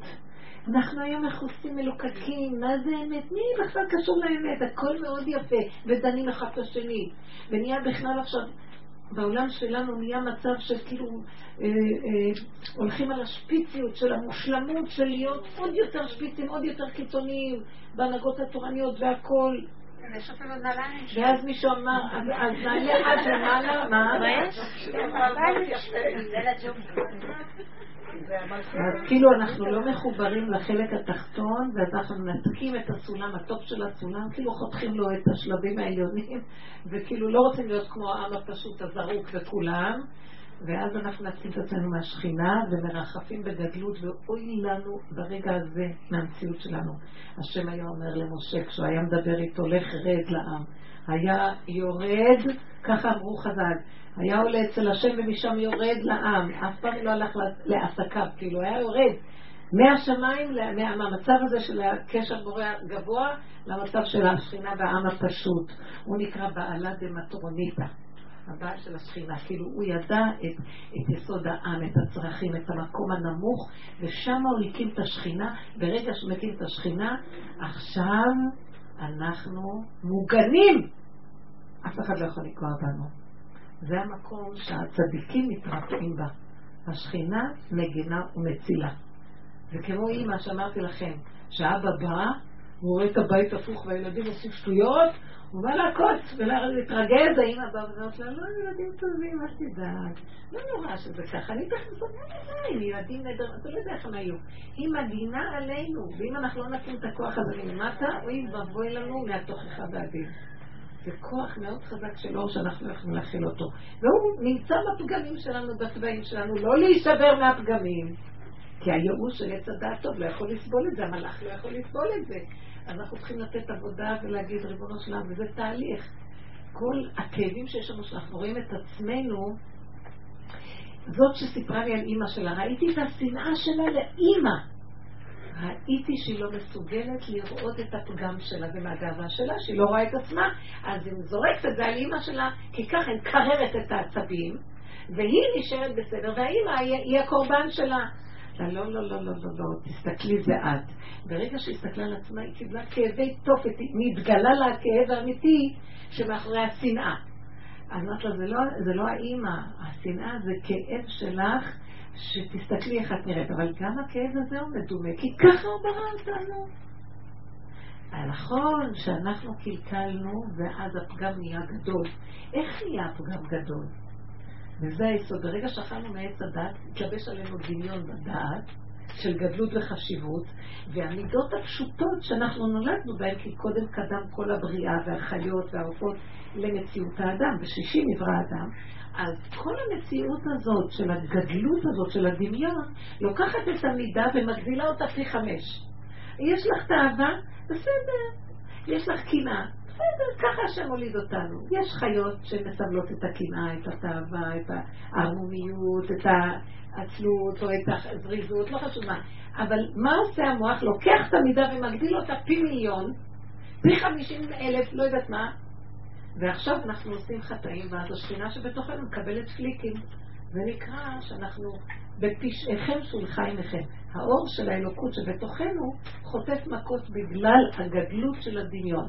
לכן כשאנחנו עושים את הרוורס הזה, זה לא הוא, זה אני. ועכשיו אני עובדת לא להישבר, כי זה גם דמיון של גאווה. כל הזמן אני ממעיט את המקום של המוח הזה, נשארתי בסוף עם הטבע הפשוט, שככה נולדתי תינוק, נולד עם טבע פשוט. שימו לב איזה מתוק הטבע שלו, כולם אוהבים אותו, עושה שטויות ואוהבים אותו, כי זה בסדר עם הטבע הקטן והפשוט. אבל זה להשם, זה טבע שהוא ברא אותי, עכשיו אני יוצאת עם הטבע, בסדר, ככה בראת אותי. השם, כבר הצער נגמר, הצמצום הזה זה גילוי שכינה. ככה בראת אותי, הבן אדם יעשה משהו והוא לא יצטער שהוא כזה, כי הוא ככה בראת אותי. הבנתם מה אני מדברת? בסוף אנחנו לא נכנס על עצמנו שאנחנו כאלה.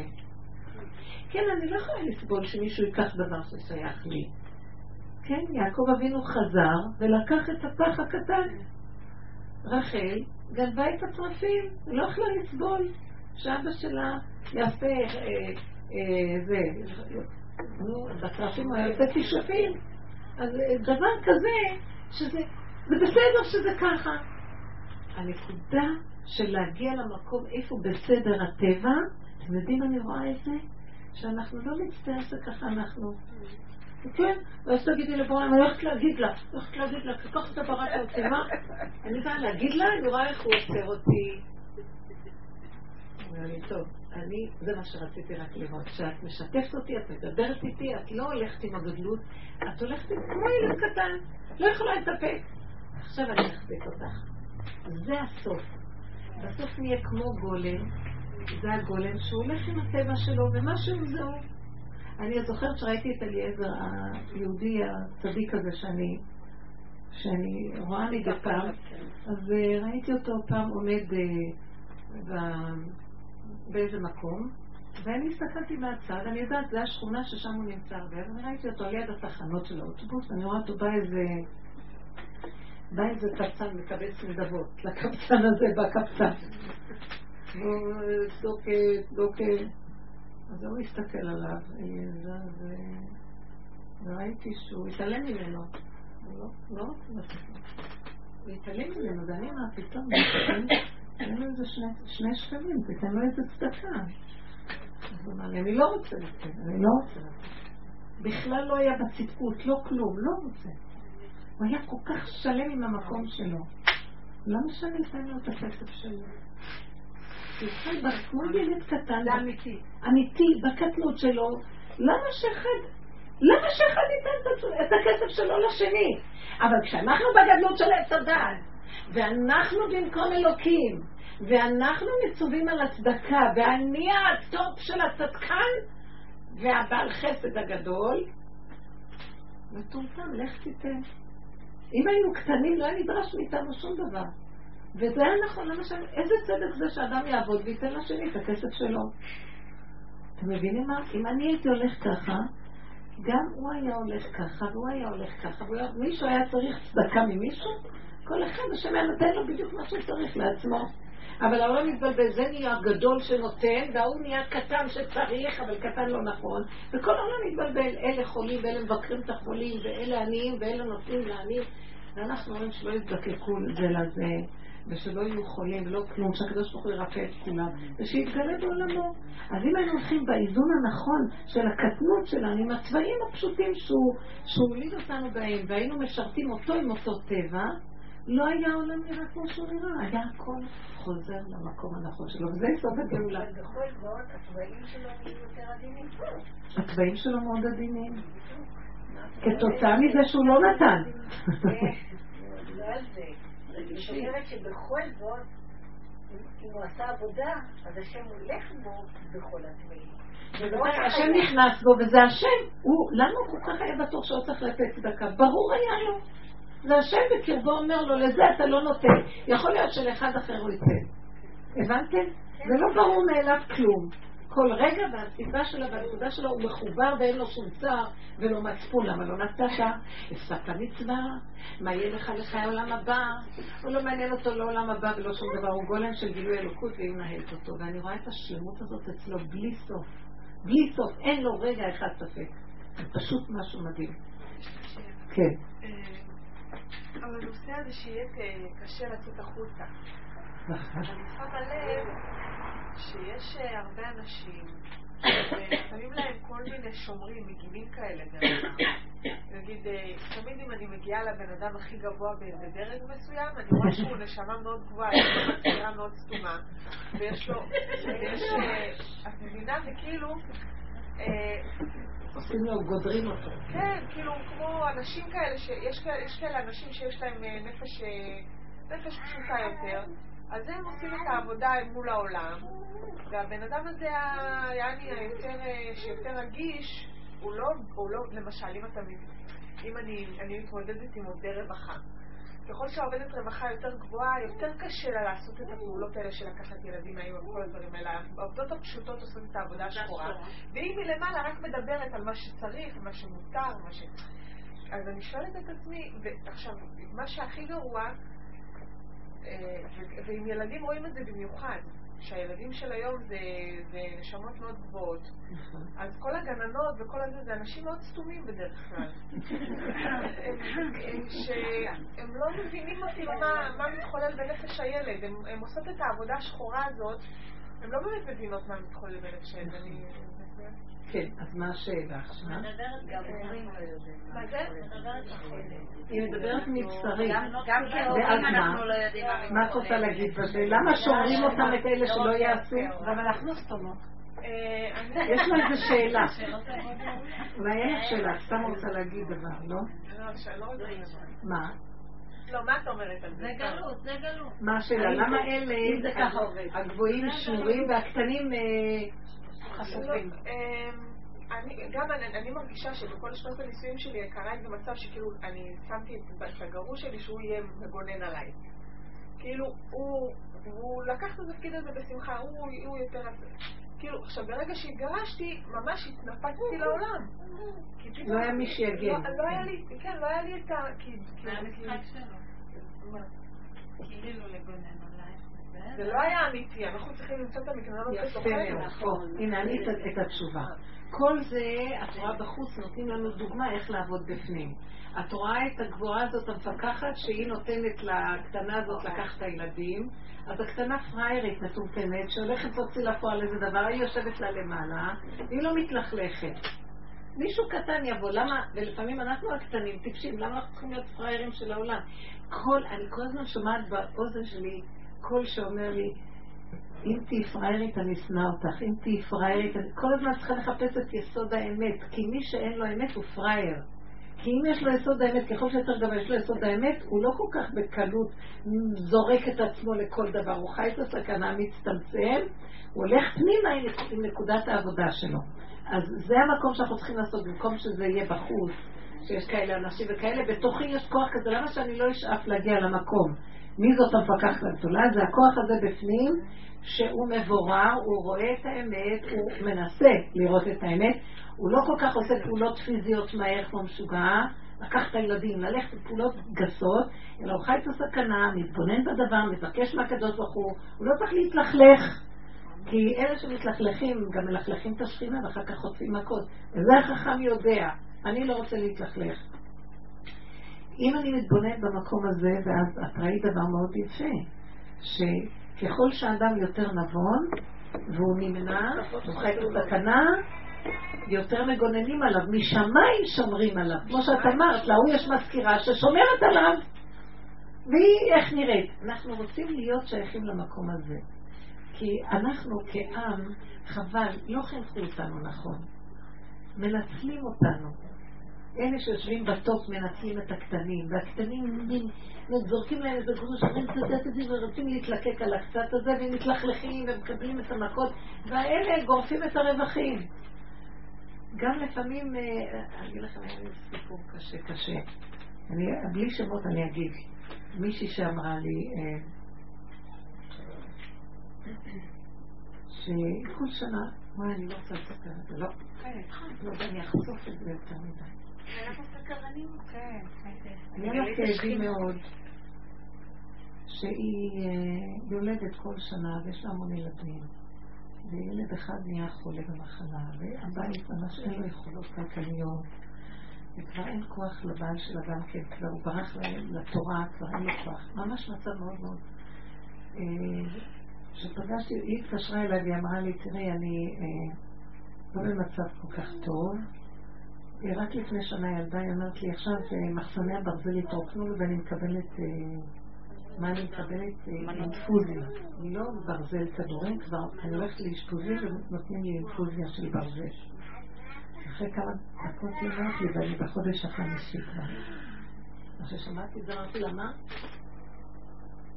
אמרתי לה, זוכרת שדיברנו שקצת תתחיל לבקש הפסקה, כל שנה, כל שנה, יש לך ילד כזה, והמצב הכלכלי כזה, ואז, ומצב, כמה חרדות יש לה מהילד החולה, איזה חרדות, כי הוא מקבל את. הטיפול של הכימו, ואז כתוצאה מזה החיסון נופל. הם, דואגים שכל הזמן החיסון יהיה נמוך כדי שלא חלילה תתגבר המחלה בגוף. אז כל דבר הכי קטן שקורה לו, היא מבוהלת עד לשד העצמות.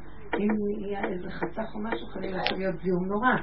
ואם הוא לא מקבל משהו כזה, זה מאוד רגיש וכולם צודקים אותו וזה, אז אם לא, הוא לא מקבל מה שהוא רוצה מיד, הוא מכחיל להם, מאבד את הנשימה ומתאים בכלל הבן אדם הזה. ראיתי, ראיתי אותה בקיצור.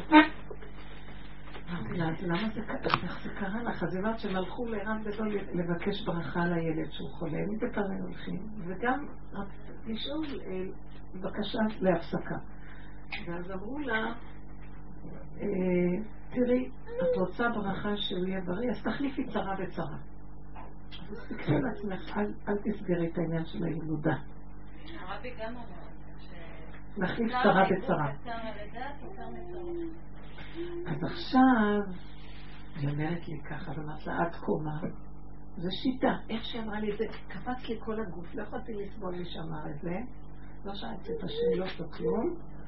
ואז אה, היא בעצמה אמרה לי, את כבר כמה שנים מנסה לדבר איתי ואני לא כל כך מקשיבה לדרך. היא ככה מורה ליטאית, מסודרת. אבל הייסורים עושים את שלהם. אני לא יכולתי לסבול. עכשיו, שקורה לי מה שקורה לי, פתאום אני אומרת לעצמי, למה הייתי צריכה להקשיב? ואז היא שואלת אותי שאלה, תגידי, מה זאת אומרת להחליף צרה בצרה? מה, הקדוש ברוך הוא לא יכול לסדר שגם הוא יהיה בריא וגם אני קצת אנוח? מה, הוא לא יכול לסדר שהמערכת תהיה אחרת, נחליף צרה בצרה, אז כל אחת, אמרתי לה, זה השיטה של עץ הדת. וכל ה... באמת, הגדולים שהולכים בכיוון הזה זה תיקון של עץ הדת. אנחנו, אין שם אמונה, בעץ הדת אין אמונה. יש, הלוואי אותי עזבו ותורתי שמרו. אז התורה אומרת, זה שלילה, זה שלילה, תהפוך את זה וזה שיהיה פחות מזה.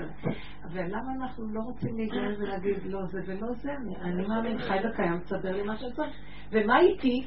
אם היינו חיים את המציאות של הש... של השכינה בתוכנו, עד כמה היא עלובה, עד כמה היא, היא, היא במקום של עקמומיות, של חוסר אונים, של מציאות של באדמה דורכים עליה, היינו אומרים, לא, לא אמות כי אחיה, גם אני מציאות, לא יכולה, את כולם אני אחיה, ומה יהיה איתי?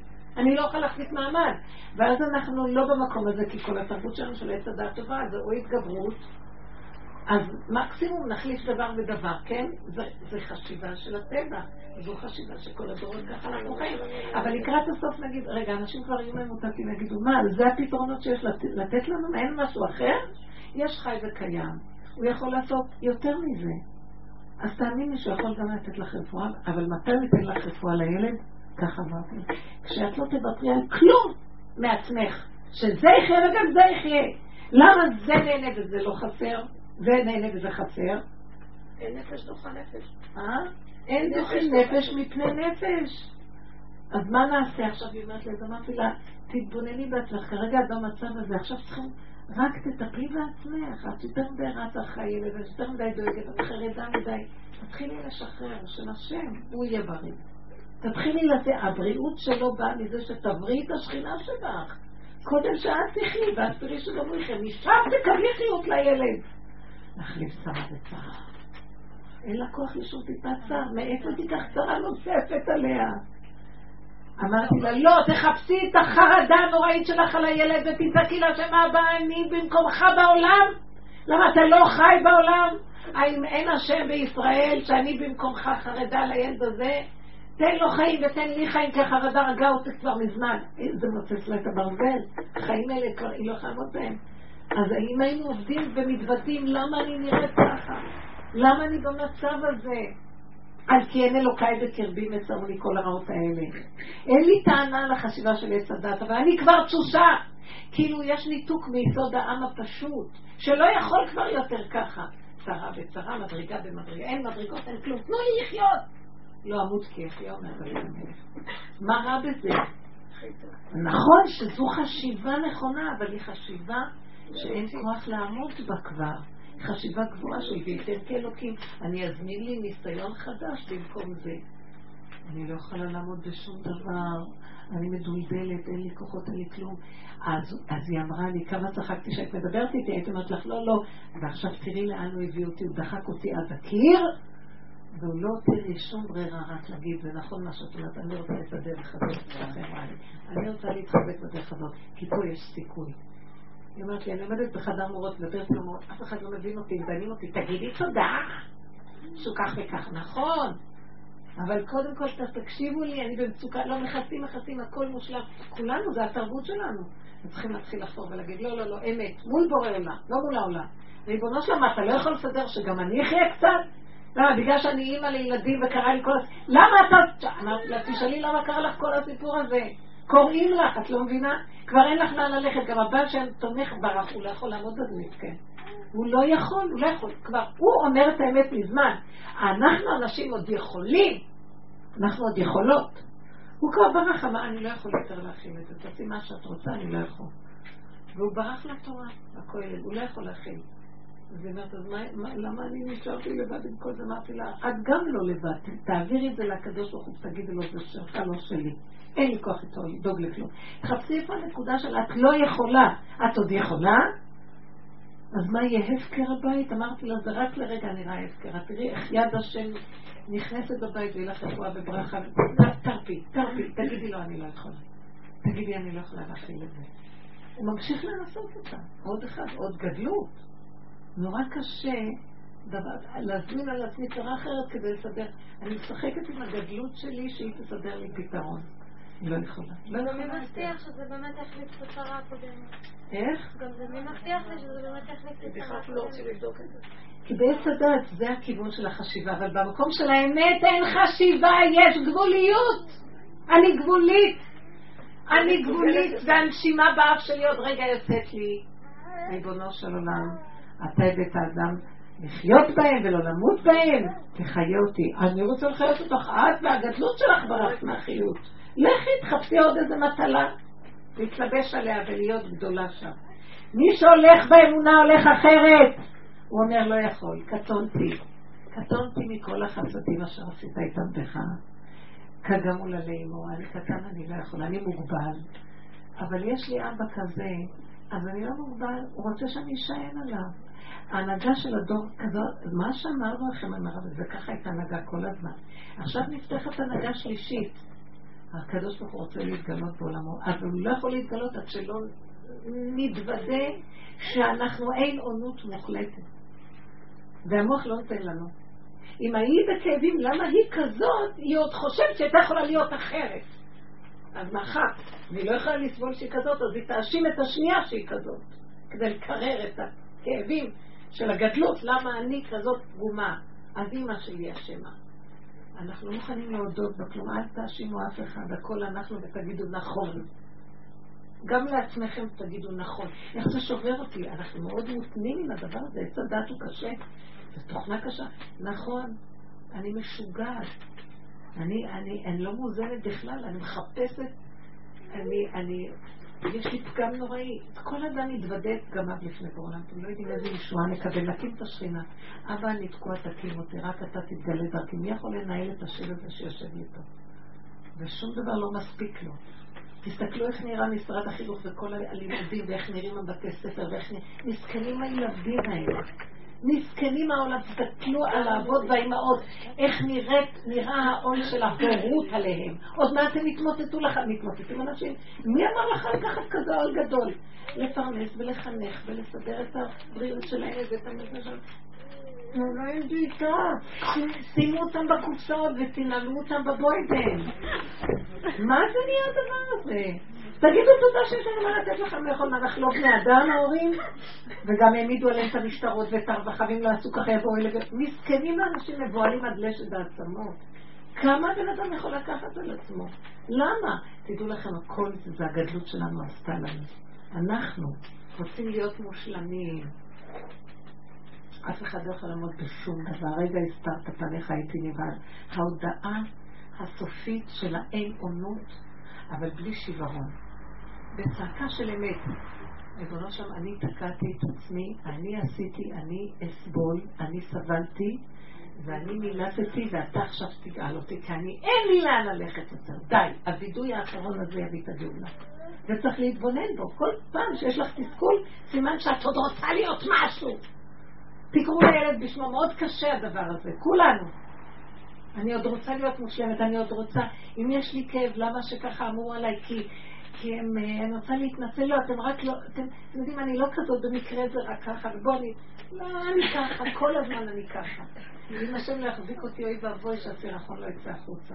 ואני מתוודה להשם לא תשמור עליי, כי נורא קשה להיות בעולם הזה, זה בלתי אפשרי. מה אנחנו עושים? חולקים, חולקים, חולקים, ומראים כאילו וכאילו וכאילו וכאילו. די, תיקנו את העץ הזה. ואנחנו לא יכולים לתקן אותו. אם נמשיך להסתעף איתו, כולנו מסיימים בבית משוגעים. ובאמת ככה. זה גוף הבית משוגעים, הגדלות הזאת, וכל הזמן מחפשים ורוצים להיות מושלמים. כולם סובלים בפנים, כולם מרגישים שלא יכולים יותר. בינך לבינך, תעזבי את כולם את, בדלת אמותייך, תלמדי להרפות, להתוודות, לבקש רחמים. אם את רואה את עצמך כועסת על השני, תגידי מה את כועסת עליו, תחזרי לעצמך, תראי את עצמך, אם תראי את עצמך, תגידי מה את כועסת על עצמך, תראי איך את... ככה המציאות שלנו, אנחנו תקועים, אכלנו מעץ הדת, אנחנו תקועים, אבל התוודנו לפניך, מסרנו לך את הכל, אין לנו לאן ללכת. אנחנו תקועים, תגאל אותנו. הצעקה של התקיעות בהודעה של האמת זה יסוד האמת. אז מתגלה השם וכולל אותנו. השכינה מתגלה עלינו. אשרי מי שהולך בדרך הזאת. רב אושר היה מוכנע, הוא היה בהכנעה. הוא היה איש אמת, הוא הודה באמת. אמרו לו, אתה ככה וככה, פעם דיברו עליו. כי הוא היה מדבר עם נשים. כי הוא הקים את השכינה, הוא עבד עם הצד של הקמת השכינתה, לא מצד התלמיד החכמים, היה סוג של עבודה הזאת. ואז היו אומרים לו, אתה מדבר עם נשים, ואתה... מישהו פעם קרא לו נואף. והוציאו עליו כאילו דיבה. אז אחד התלמידים בא אליו, ונורא כאב לו שככה דיברו על רב אושר, כי הוא הכיר אותו. אז הוא אמר לו, רב אושר, מה הם מדברים עליך? אני הולך לתבוע אותם בבית הדין על הוצאת דיבה. אנשים יהודים אה, כשרים דיברו, חרדים. אז רב אושר רצה אותו. אמר לו, לא, לא, לא, אני לא מרשה לך לתבוע אף אחד. אז הוא אמר לו, אבל כמה הם מדברים עליך ככה? אז הוא אמר לו, אה, ככה הוא עושה ככה, כאילו הוא רוצה להגיד, יש משהו בדבריהם. אז הוא אמר לו, זה הכל ביידיש, אז את השיחה, אמר לו, אה, du bist אז לא עמך, אתה רוצה להגיד שכך באמת עשית מה שהם אומרים? אז הוא אמר לו, תראה, אני אגיד לך את האמת, אם השם לא היה עוצר אותי, אני כן, איזה אמת זו? איזה אמת זו? תשמע, אם השם, אני, יש לי את היסוד הזה, מה, כולנו יש לנו... הוא הודה באמת, הודה בפגם, הוא עמד מול השכינה כשהוא דיבר איתו. אתם יודעים מה? אותו אדם שדיבר עליו, בא אליו אחר כך ונפל ונשק לו את הרגליים, לבד, כי הוא הודה באמת. אתם מבינים? אנחנו מכסים, מודה ועוזב ירוחם, ומכסה פשט לעצמם. איש אמת. מה התלמיד רואה מהרב שלו? הוא לא מתבייש להגיד כזה דבר, אנחנו מחוצים. תשמע, לא עשיתי כך, הוא היה איש צדיק, הוא היה איש צדיק, אי אפשר לתאר. אבל, תשמע, יש לי צבעים. ואני עומד מול נשים, ואני מדבר איתם על השכינה ועל הקמת השכינה. מה אתה חושב, שאני, שאני מוגן? אז אני צועק להשם, אבא תעזור לי, תחזיק אותי, כי אני אומר את הפגם להשם, והשם שומר עליו. אז אם לא הייתי אומר, אז השם לא היה שומר עליו, אז השם שומר עליי. אם לא עשיתי ככה, סימן שהשם שומר עליי. אני מאוד אהבתי את זה. למשל הסיפור על דוד המלך ששני בן גירה עבר, כן. הוא עצר אותו ואמר לו, השם אמר כלל, למה אין שום פרשנות לתורה, אולי אני לא מכירה, שמכניסה אותנו לעבודה הזאת, בהסתכלות שכאילו דוד ראה בזה איזה סוג של עבודה פנימית, וכאילו התורה, הפרשנות של הדרך הזאת, הדרך הזאת שאנחנו מדברים עליה היא שער החמישים. זה רק התקופה האחרונה. אבל דוד חווה את זה, כן. דוד חי את זה אז בתקופתו, והוא לא יכול לדבר, אף אחד לא הבין אותו. מוזר הייתי לאחי. הוא חי את האמת, והוא היה נראה מוזר בעיניהם. כי הוא היה אומר נכון. כי פשעני, דה וחטאתי נגדי תמיד. הוא אמר ליד נתן הנביא וכל החכמים שומעים, איזה מין מלך פושע. והוא יודע, הוא חוטא. שמתם לב, לא הבינו אותו נכון, הוא היה צדיק, צדיק יסוד עולם, שידע שיש לו סיכוי לעשות את הדבר הזה. ואם השם, הוא היה מודה באמת. ואנחנו, חס וחלילה, אנחנו מאוד מסודרים יפה, והוא הפושע. הוא בא ואומר לנו בסוף הדור הזה, כולנו, מתחתנו יש פשע. ושם השכינה נמצאת, תתוודו, מיד תתגלה השכינה, כי זה הדבר האחרון, תודו באמת. זה יום הכיפורים לפני הפורים. תתוודו את האמת, תגידו את האמת ויתוודו את חטאותם לפני השם, כל אחד לא צריך לשני להגיד, עומד לפני בוראו ואומר, הוא מכיר את יסודו והוא מתוודה והוא מודה, הוא מחפש את היסודות שלו, ככל שהוא מחפש ויודע את הסעיפים של כל היסודות, ככה הוא גם מכיר את השכינה בכל הסעיפים ששם היא נפלה, כתוצאה מהחטאים שלו, מזה שהוא הלך בגדלות, הוא חושב שהוא לפחות אלוקים. אז זה המקום שיהיה גילוי שכינה, ואז זה יהיה גאולה. אז רב אושר היה אומר, אתם רוצים גאולה? אתם רוצים משיח? טוב, קודם צריך להיות חמורו של משיח.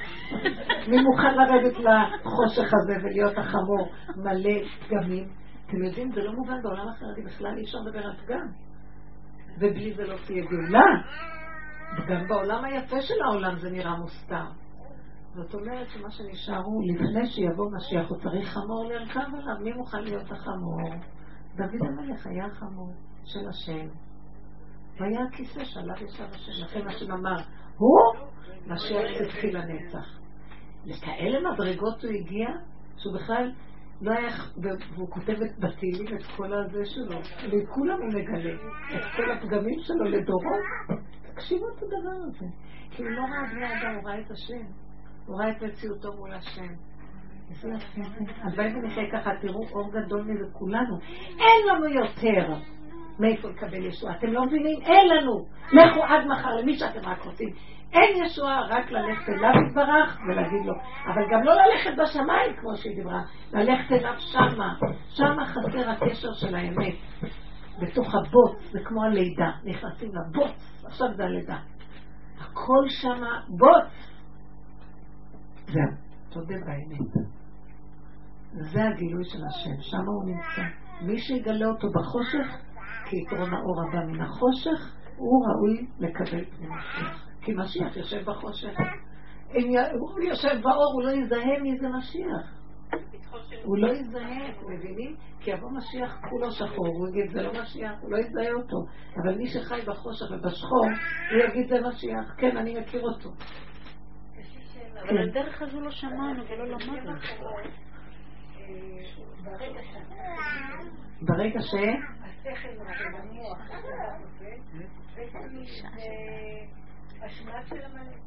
זה מה? ממש. כשהמוח הזה ייפול, זה הגאולה.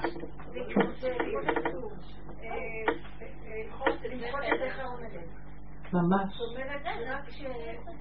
זאת בעצם אנחנו ממש. אני היום פגשתי מישהי ודיברנו על זה ואמרתי, אמרה לי, כמה אני אעבוד ואני רואה שהפגמים יוצאים, כמה? כמה אני אעבוד והפגמים לא, לא נגמרים ואני מגיעה לייאוש. אז אמרתי לה, אני מבינה אותך. כי כל כך הרבה עבודה עשינו בזיהוי הפגם והצעקה, ווידוי הדברים והכל, ולקראת הסוף, וזה עוד ממשיך, אז יש מין ייאוש, אמרתי לה, תראי, רק תבקשי שהייאוש הזה יהיה מול בורא עולם ולא מול העולם. אז תגידי לו, אבא, זה ייאוש. אז אמרתי לה, פתאום השם נתן לי אה, להגיד ככה, ממש ממנו הדיבור. אמרתי לה, תראי, אנחנו עשינו את, את חלקנו במחילת עמלק, זכור את אשר עשה לך עמלק, אז תמחה, יש ציווי שאנחנו נמחה, ויש גם מקום שהשם ימחה. כתוב זאת באזני יהושע ושים אה, זאת לספר זיכרון, כי אמחה את עמלק מתחת השמיים. אז אמרתי לה, בוא נגיד לו, אנחנו את שלנו עשינו. באמת, מי שעושה את הזאת גם לפעמים זה לא נגמר. אז אבא, עכשיו זה שלך, אנחנו כבר לא יכולים יותר. תתגלה אתה ותמחה אתה את מה שנותר.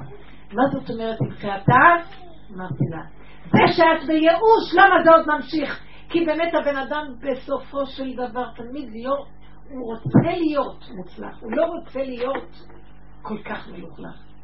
אז עשינו את שלנו, תעשה את שלך ותמחה את העמלק הזה שבתוכנו שרוצה להיות מופלם, שרוצה להיות בטופ, אני לא יכול, הוא מציק לי.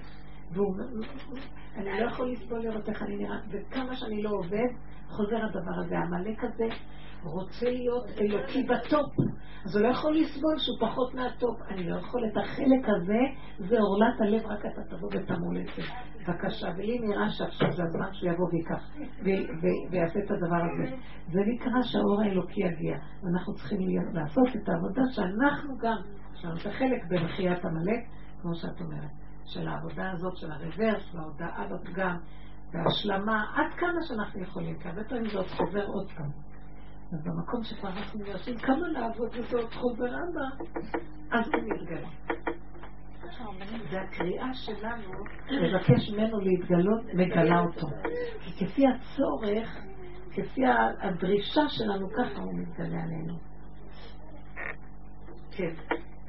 אם אה, יש אנשים עם צבעים רכים יותר ונעימים יותר, באופן, אה, את רואה, מגיל, אה, כן, מילדות, אז זאת אומרת, העבודה הזאת לא נדרשת מהם, הם לא יצליחו לעשות את זה אם הכל אצלם ככה יותר רגוע, נעים. הם לא, או שאולי הכל מחוצה פנימה, אבל אני ממש רואה... כולם יש להם את המקום הזה של העבודה, רק בטבע יש כאלה שיש להם צבעים סוערים יותר וחזקים, אז אלה הראשונים שהתחילו בעבודה. ויש כאלה שהצבעים שלהם יותר מכוסים, יותר עדינים כאילו, אבל הם גנבים, בני גנבים. כי גם העדינות הזאת, יש לה המון גנבה, כן? זה כאילו הגאווה והצווארון הלבן, מה שנקרא. ולכן כתוב, בצפניה כתוב, והסירותי מקרבך על ידי גאוותך. אלה הולך להם על ידי גאוותך, הם עדינים. אה, אה, איך אנחנו, אנחנו קוראים לגויים, אה, כי יחתוני בני עדינה. העדינים האלה, אומות העולם, בני יפת העדינים. והותן. והנאצים, שהיו עדינים. זה בדיוק הנקודה. אז אנחנו, מה אומרים? איבדתי את הנקודה.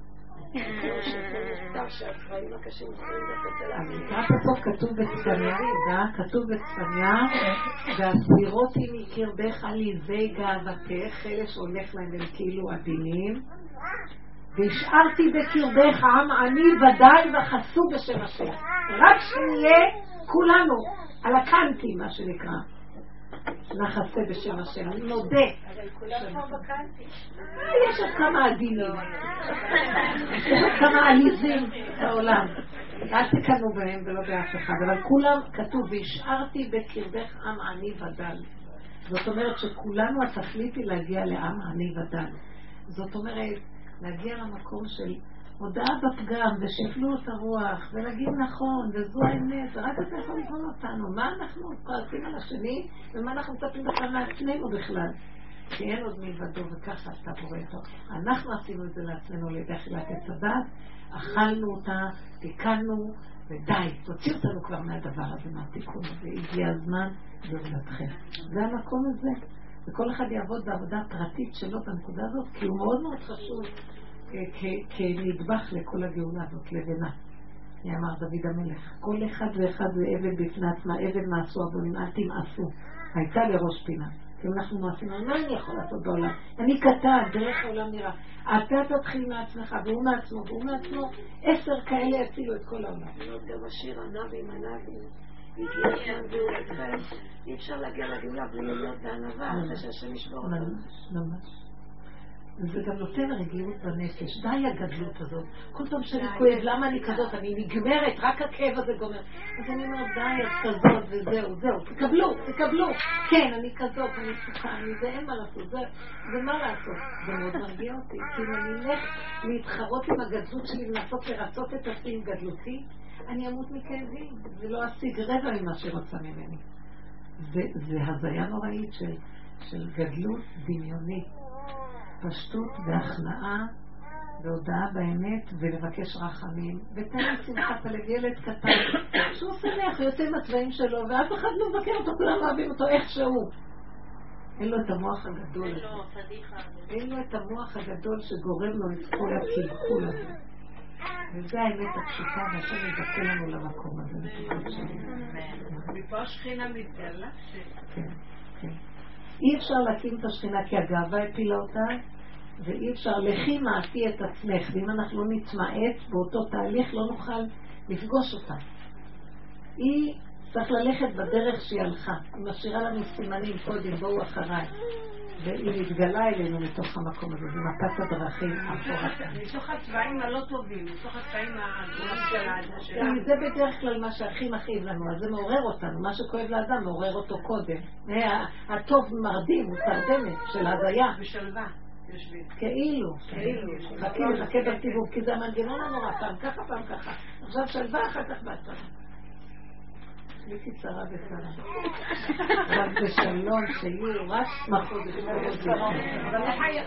כן. מה שמחזיק אותנו, שאני אומרת לעצמי, כאן, כל המילים שאנחנו אומרים, בעצם, כאילו, למה אני אפנה לשם? כי אני- יודעת שהוא אוהב אותי, כאילו, מה- הנקודה ש...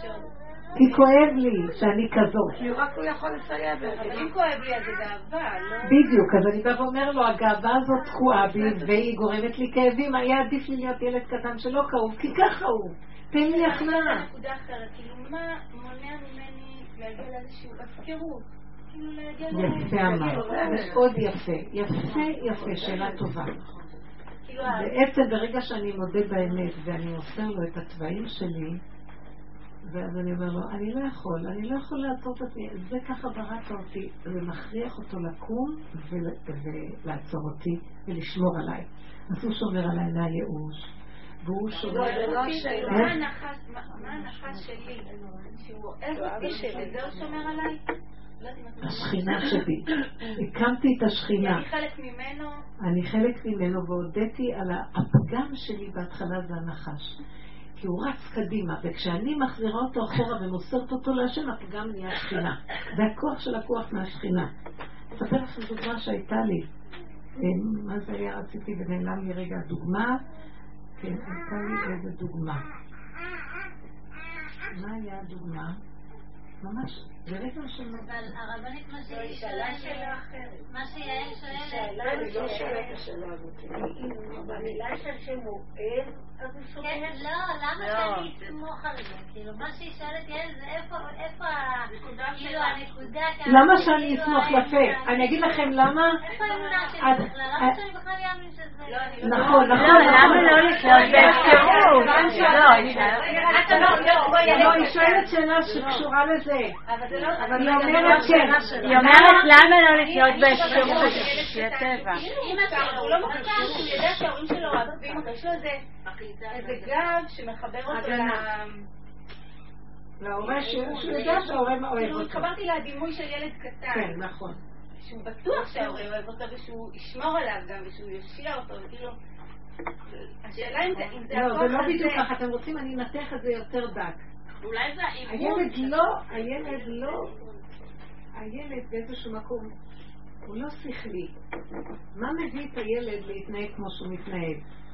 על מנת שאחר כך יחשוב שההורה ישמור עליו. מה, הוא לא חושב שההורה ישמור עליו. מה מביא את הילד שיתנהג איך שהוא מתנהג?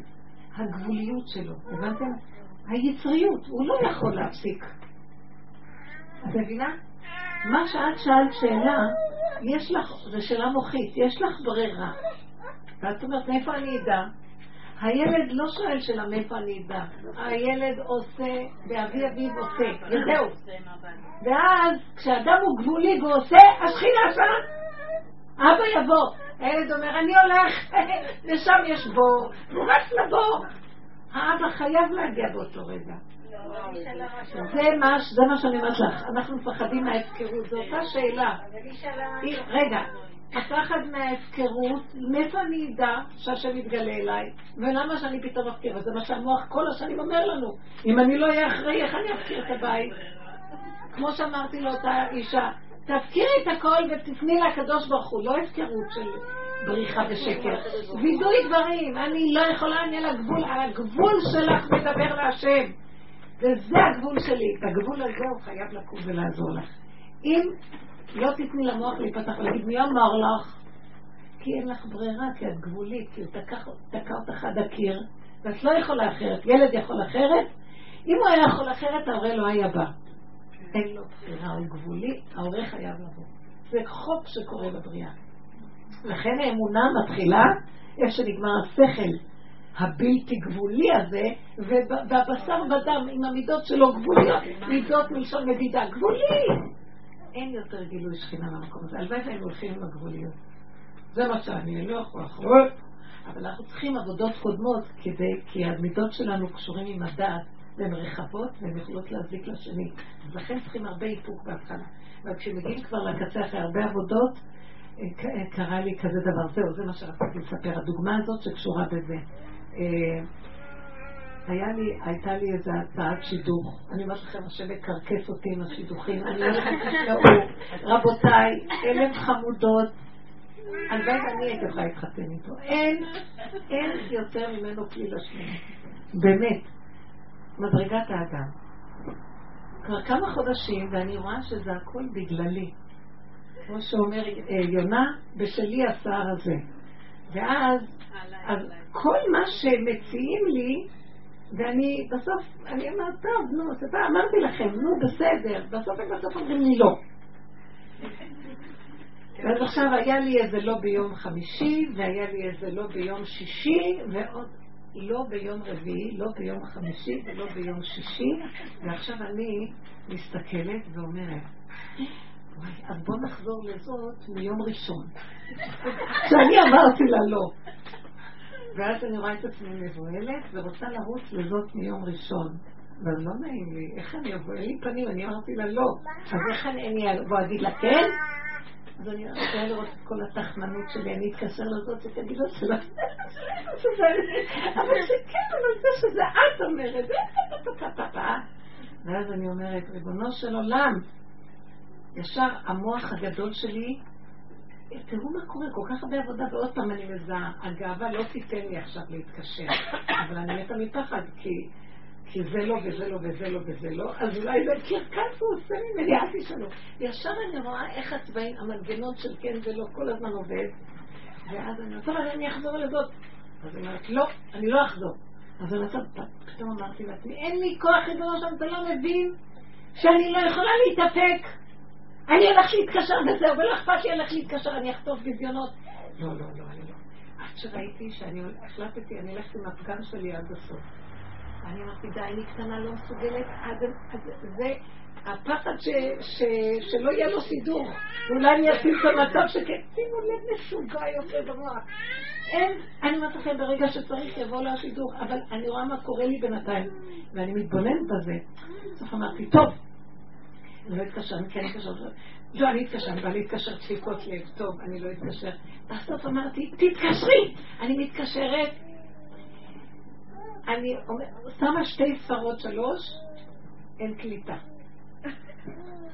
טוב, אמרתי, עוד פעם, עכשיו כבר התגברתי, די, אני כבר בשוונג. אז אני עוד פעם מתקשרת, אסור, יש כזה דבר של אסור, פתאום אין, אין זה. אני אומרת לכם, אני לא מצליחה לחייב את המספר. כל ספרה כזאת או כזאת, ארבע פעמים תקיעות. ואז אמרתי לעצמי, טוב, זה היה בזמן נסיעה, נסענו, אז אמרתי, אז אולי אני פשוט אתקשר לראות אם זה בגלל שאין קליטה, אולי מספרים אחרים גם אין קליטה. כולם ענו לי! המספרים שלה לא ענו לי. ואז אמרתי, אתה פשוט, עצרת אותי. הלכתי, אמרתי, די, אני הולכת, אני הולכת, לא, אכפת לי, אני אתלכלך, הכל אני הולכת. כן לך יתאפק, אני הולכת, כמו ילד קטן. הלכתי עם זה עד הסוף, ואז הבנתי שבמצב הזה שאני כבר על הגבול ועל הקצה ואני לא יכולה, אז אני כמו ילד קטן, וילד קטן הולך, איך הקשר שלו עם העולם? דרך הפגם שלו. הוא לא חושב פעם אין לו כלום, איכשהו ומשהו, והוא רץ. והשם תמיד איתו, ונותנים לו הכל. ואז אמרתי, לכי עם הפגם שלך עם בורא עולם, כי הוא כבר קטן, זה משהו קטן כזה כבר. אבל ראיתי שהוא עצר, אמר, לא, עכשיו אני מתגלה ואני לא נותן לך להתקשר. אני לא נותן לך להתקשר. כי זה בא מהחרדה, אני לא מרשה לך, לא צריך. לא צריך, וראיתי אותו ואמרתי, הכל היה שווה. רק לראות איך אתה מתגלה בצורה פשוט מדהימה. ארבע פעמים אני מתקשרת, כולם עונים לי, זה כל הזמן אין קליטה, אסור, טו טו טו טו טו טו טו, כל מיני קולות, ושום דבר לא. אז ראיתי, אבא, זה אתה חי וכאן איך אתה שומר עליי, ותודה רבה לך, אבא. תחזיק אותי, כי אני לא יכולה להחזיק את עצמי יותר. זה נורא מתוק. טוב, תאחלו לו שהוא יתחתן כבר? מה? תדעו לכם שזה בסדר, אני יודעת שזה בסדר. העיקר נורא מצחיק, מה שקורה הוא מצחיק. שאחר כך, שאני מקבלת גם איתותים, שאלה שחוזרים אליי ואומרים לי לא, גם אחר כך אני מקבלת אחרים שאומרים לי שהאנשים האלה, שדרך השטחנית האלה אמרו לי לא, אחרים אומרים לי, את יודעת, פגשתי זאת וזאת, והיא נורא כאובה, למה אמרתם לה לא, שאתם לא רוצים את השידוך? אמרתי לה, אני אמרתי לא? לרגע היא אומרת לי, כן, היא אומרת שאתם לא רציתם, והיא לא מבינה למה לא רציתם. ואז ראיתי איך הוא מעטל בי. היא מסרה לי מסר לא נכון לדעת מה קרה, אז בסוף אמרתי, כן, אנחנו לא כל כך רצינו, אה, זה לתת כבוד לעצמי, אבל ראיתי שזה לא נכון אפילו, אתם מבינים מה הוא עושה לי? הוא מקרקס אותי, אפילו זה לא נכון שלא רוצים, אני הכל רואה, הוא בא אליי הפוך על הפוך, איך יכול להיות שכל כך הרבה יגידו לא? זה פשוט משהו שהוא גורם לי כדי להביא אותי למצב של שפלות, של הכנעה, להוריד ראש, אין גאווה ואין כלום. ומה זה, הוא מקפל אותנו, אם היינו הולכים איתו, הוא שומר לנו. קיבלתי משני אנשים שאמרו לי שהם אמרו לא, שהם כן רוצים. ושאני אמרתי את הלא. תגידו, זה, זה, זה סביר? אני אומרת לכם שהבורא עולם רוצה אותי בהכנעה נוראית, כי אני באמת גאווה. אז הוא אומר לי, אני מודה לו, אני מודה לו. טוב לי כי הונאתי לי מעט חוקיך. אבל שנהיה איתו ברחמים ובמתיקות, ונתפלל על סימה שיהיה לה זיווג הגון בקרוב. סימה למותי. תודה רבה לכם. תודה רבה לך. תודה. שלך? היום התשיעי,